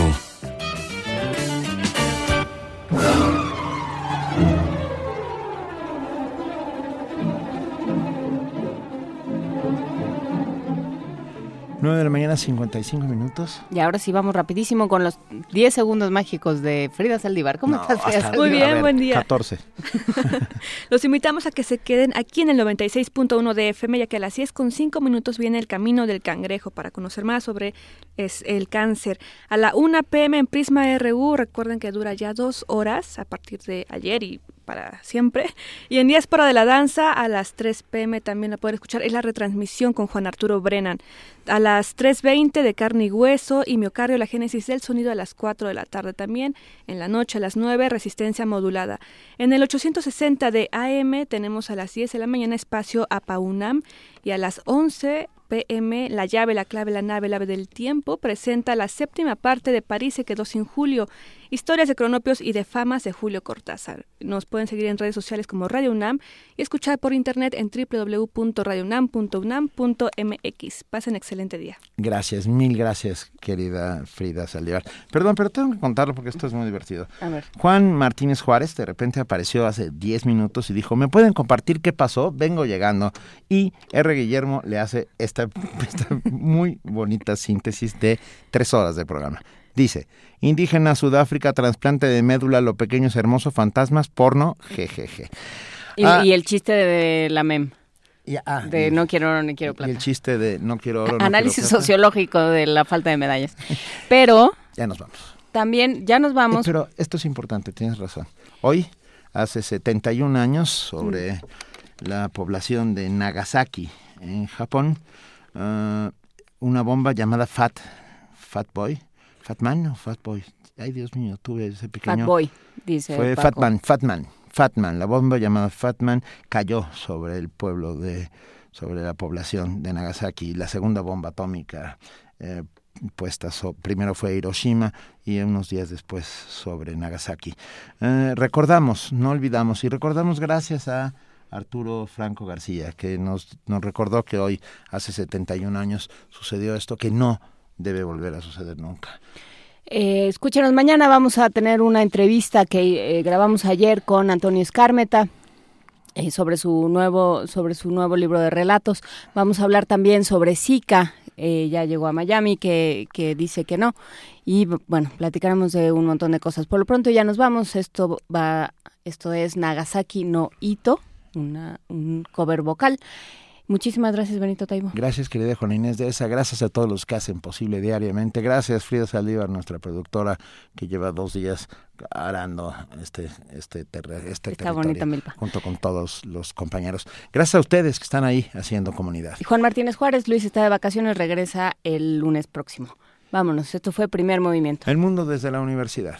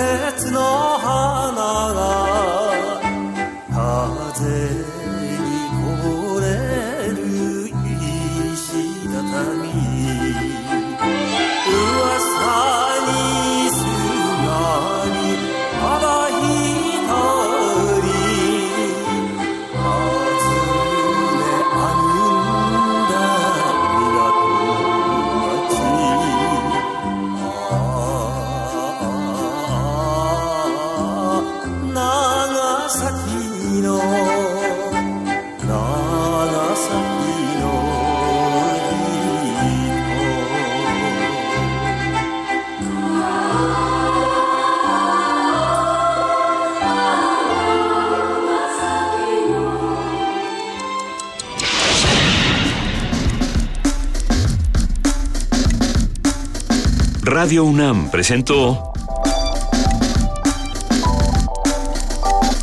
Primer Movimiento. El mundo desde la universidad.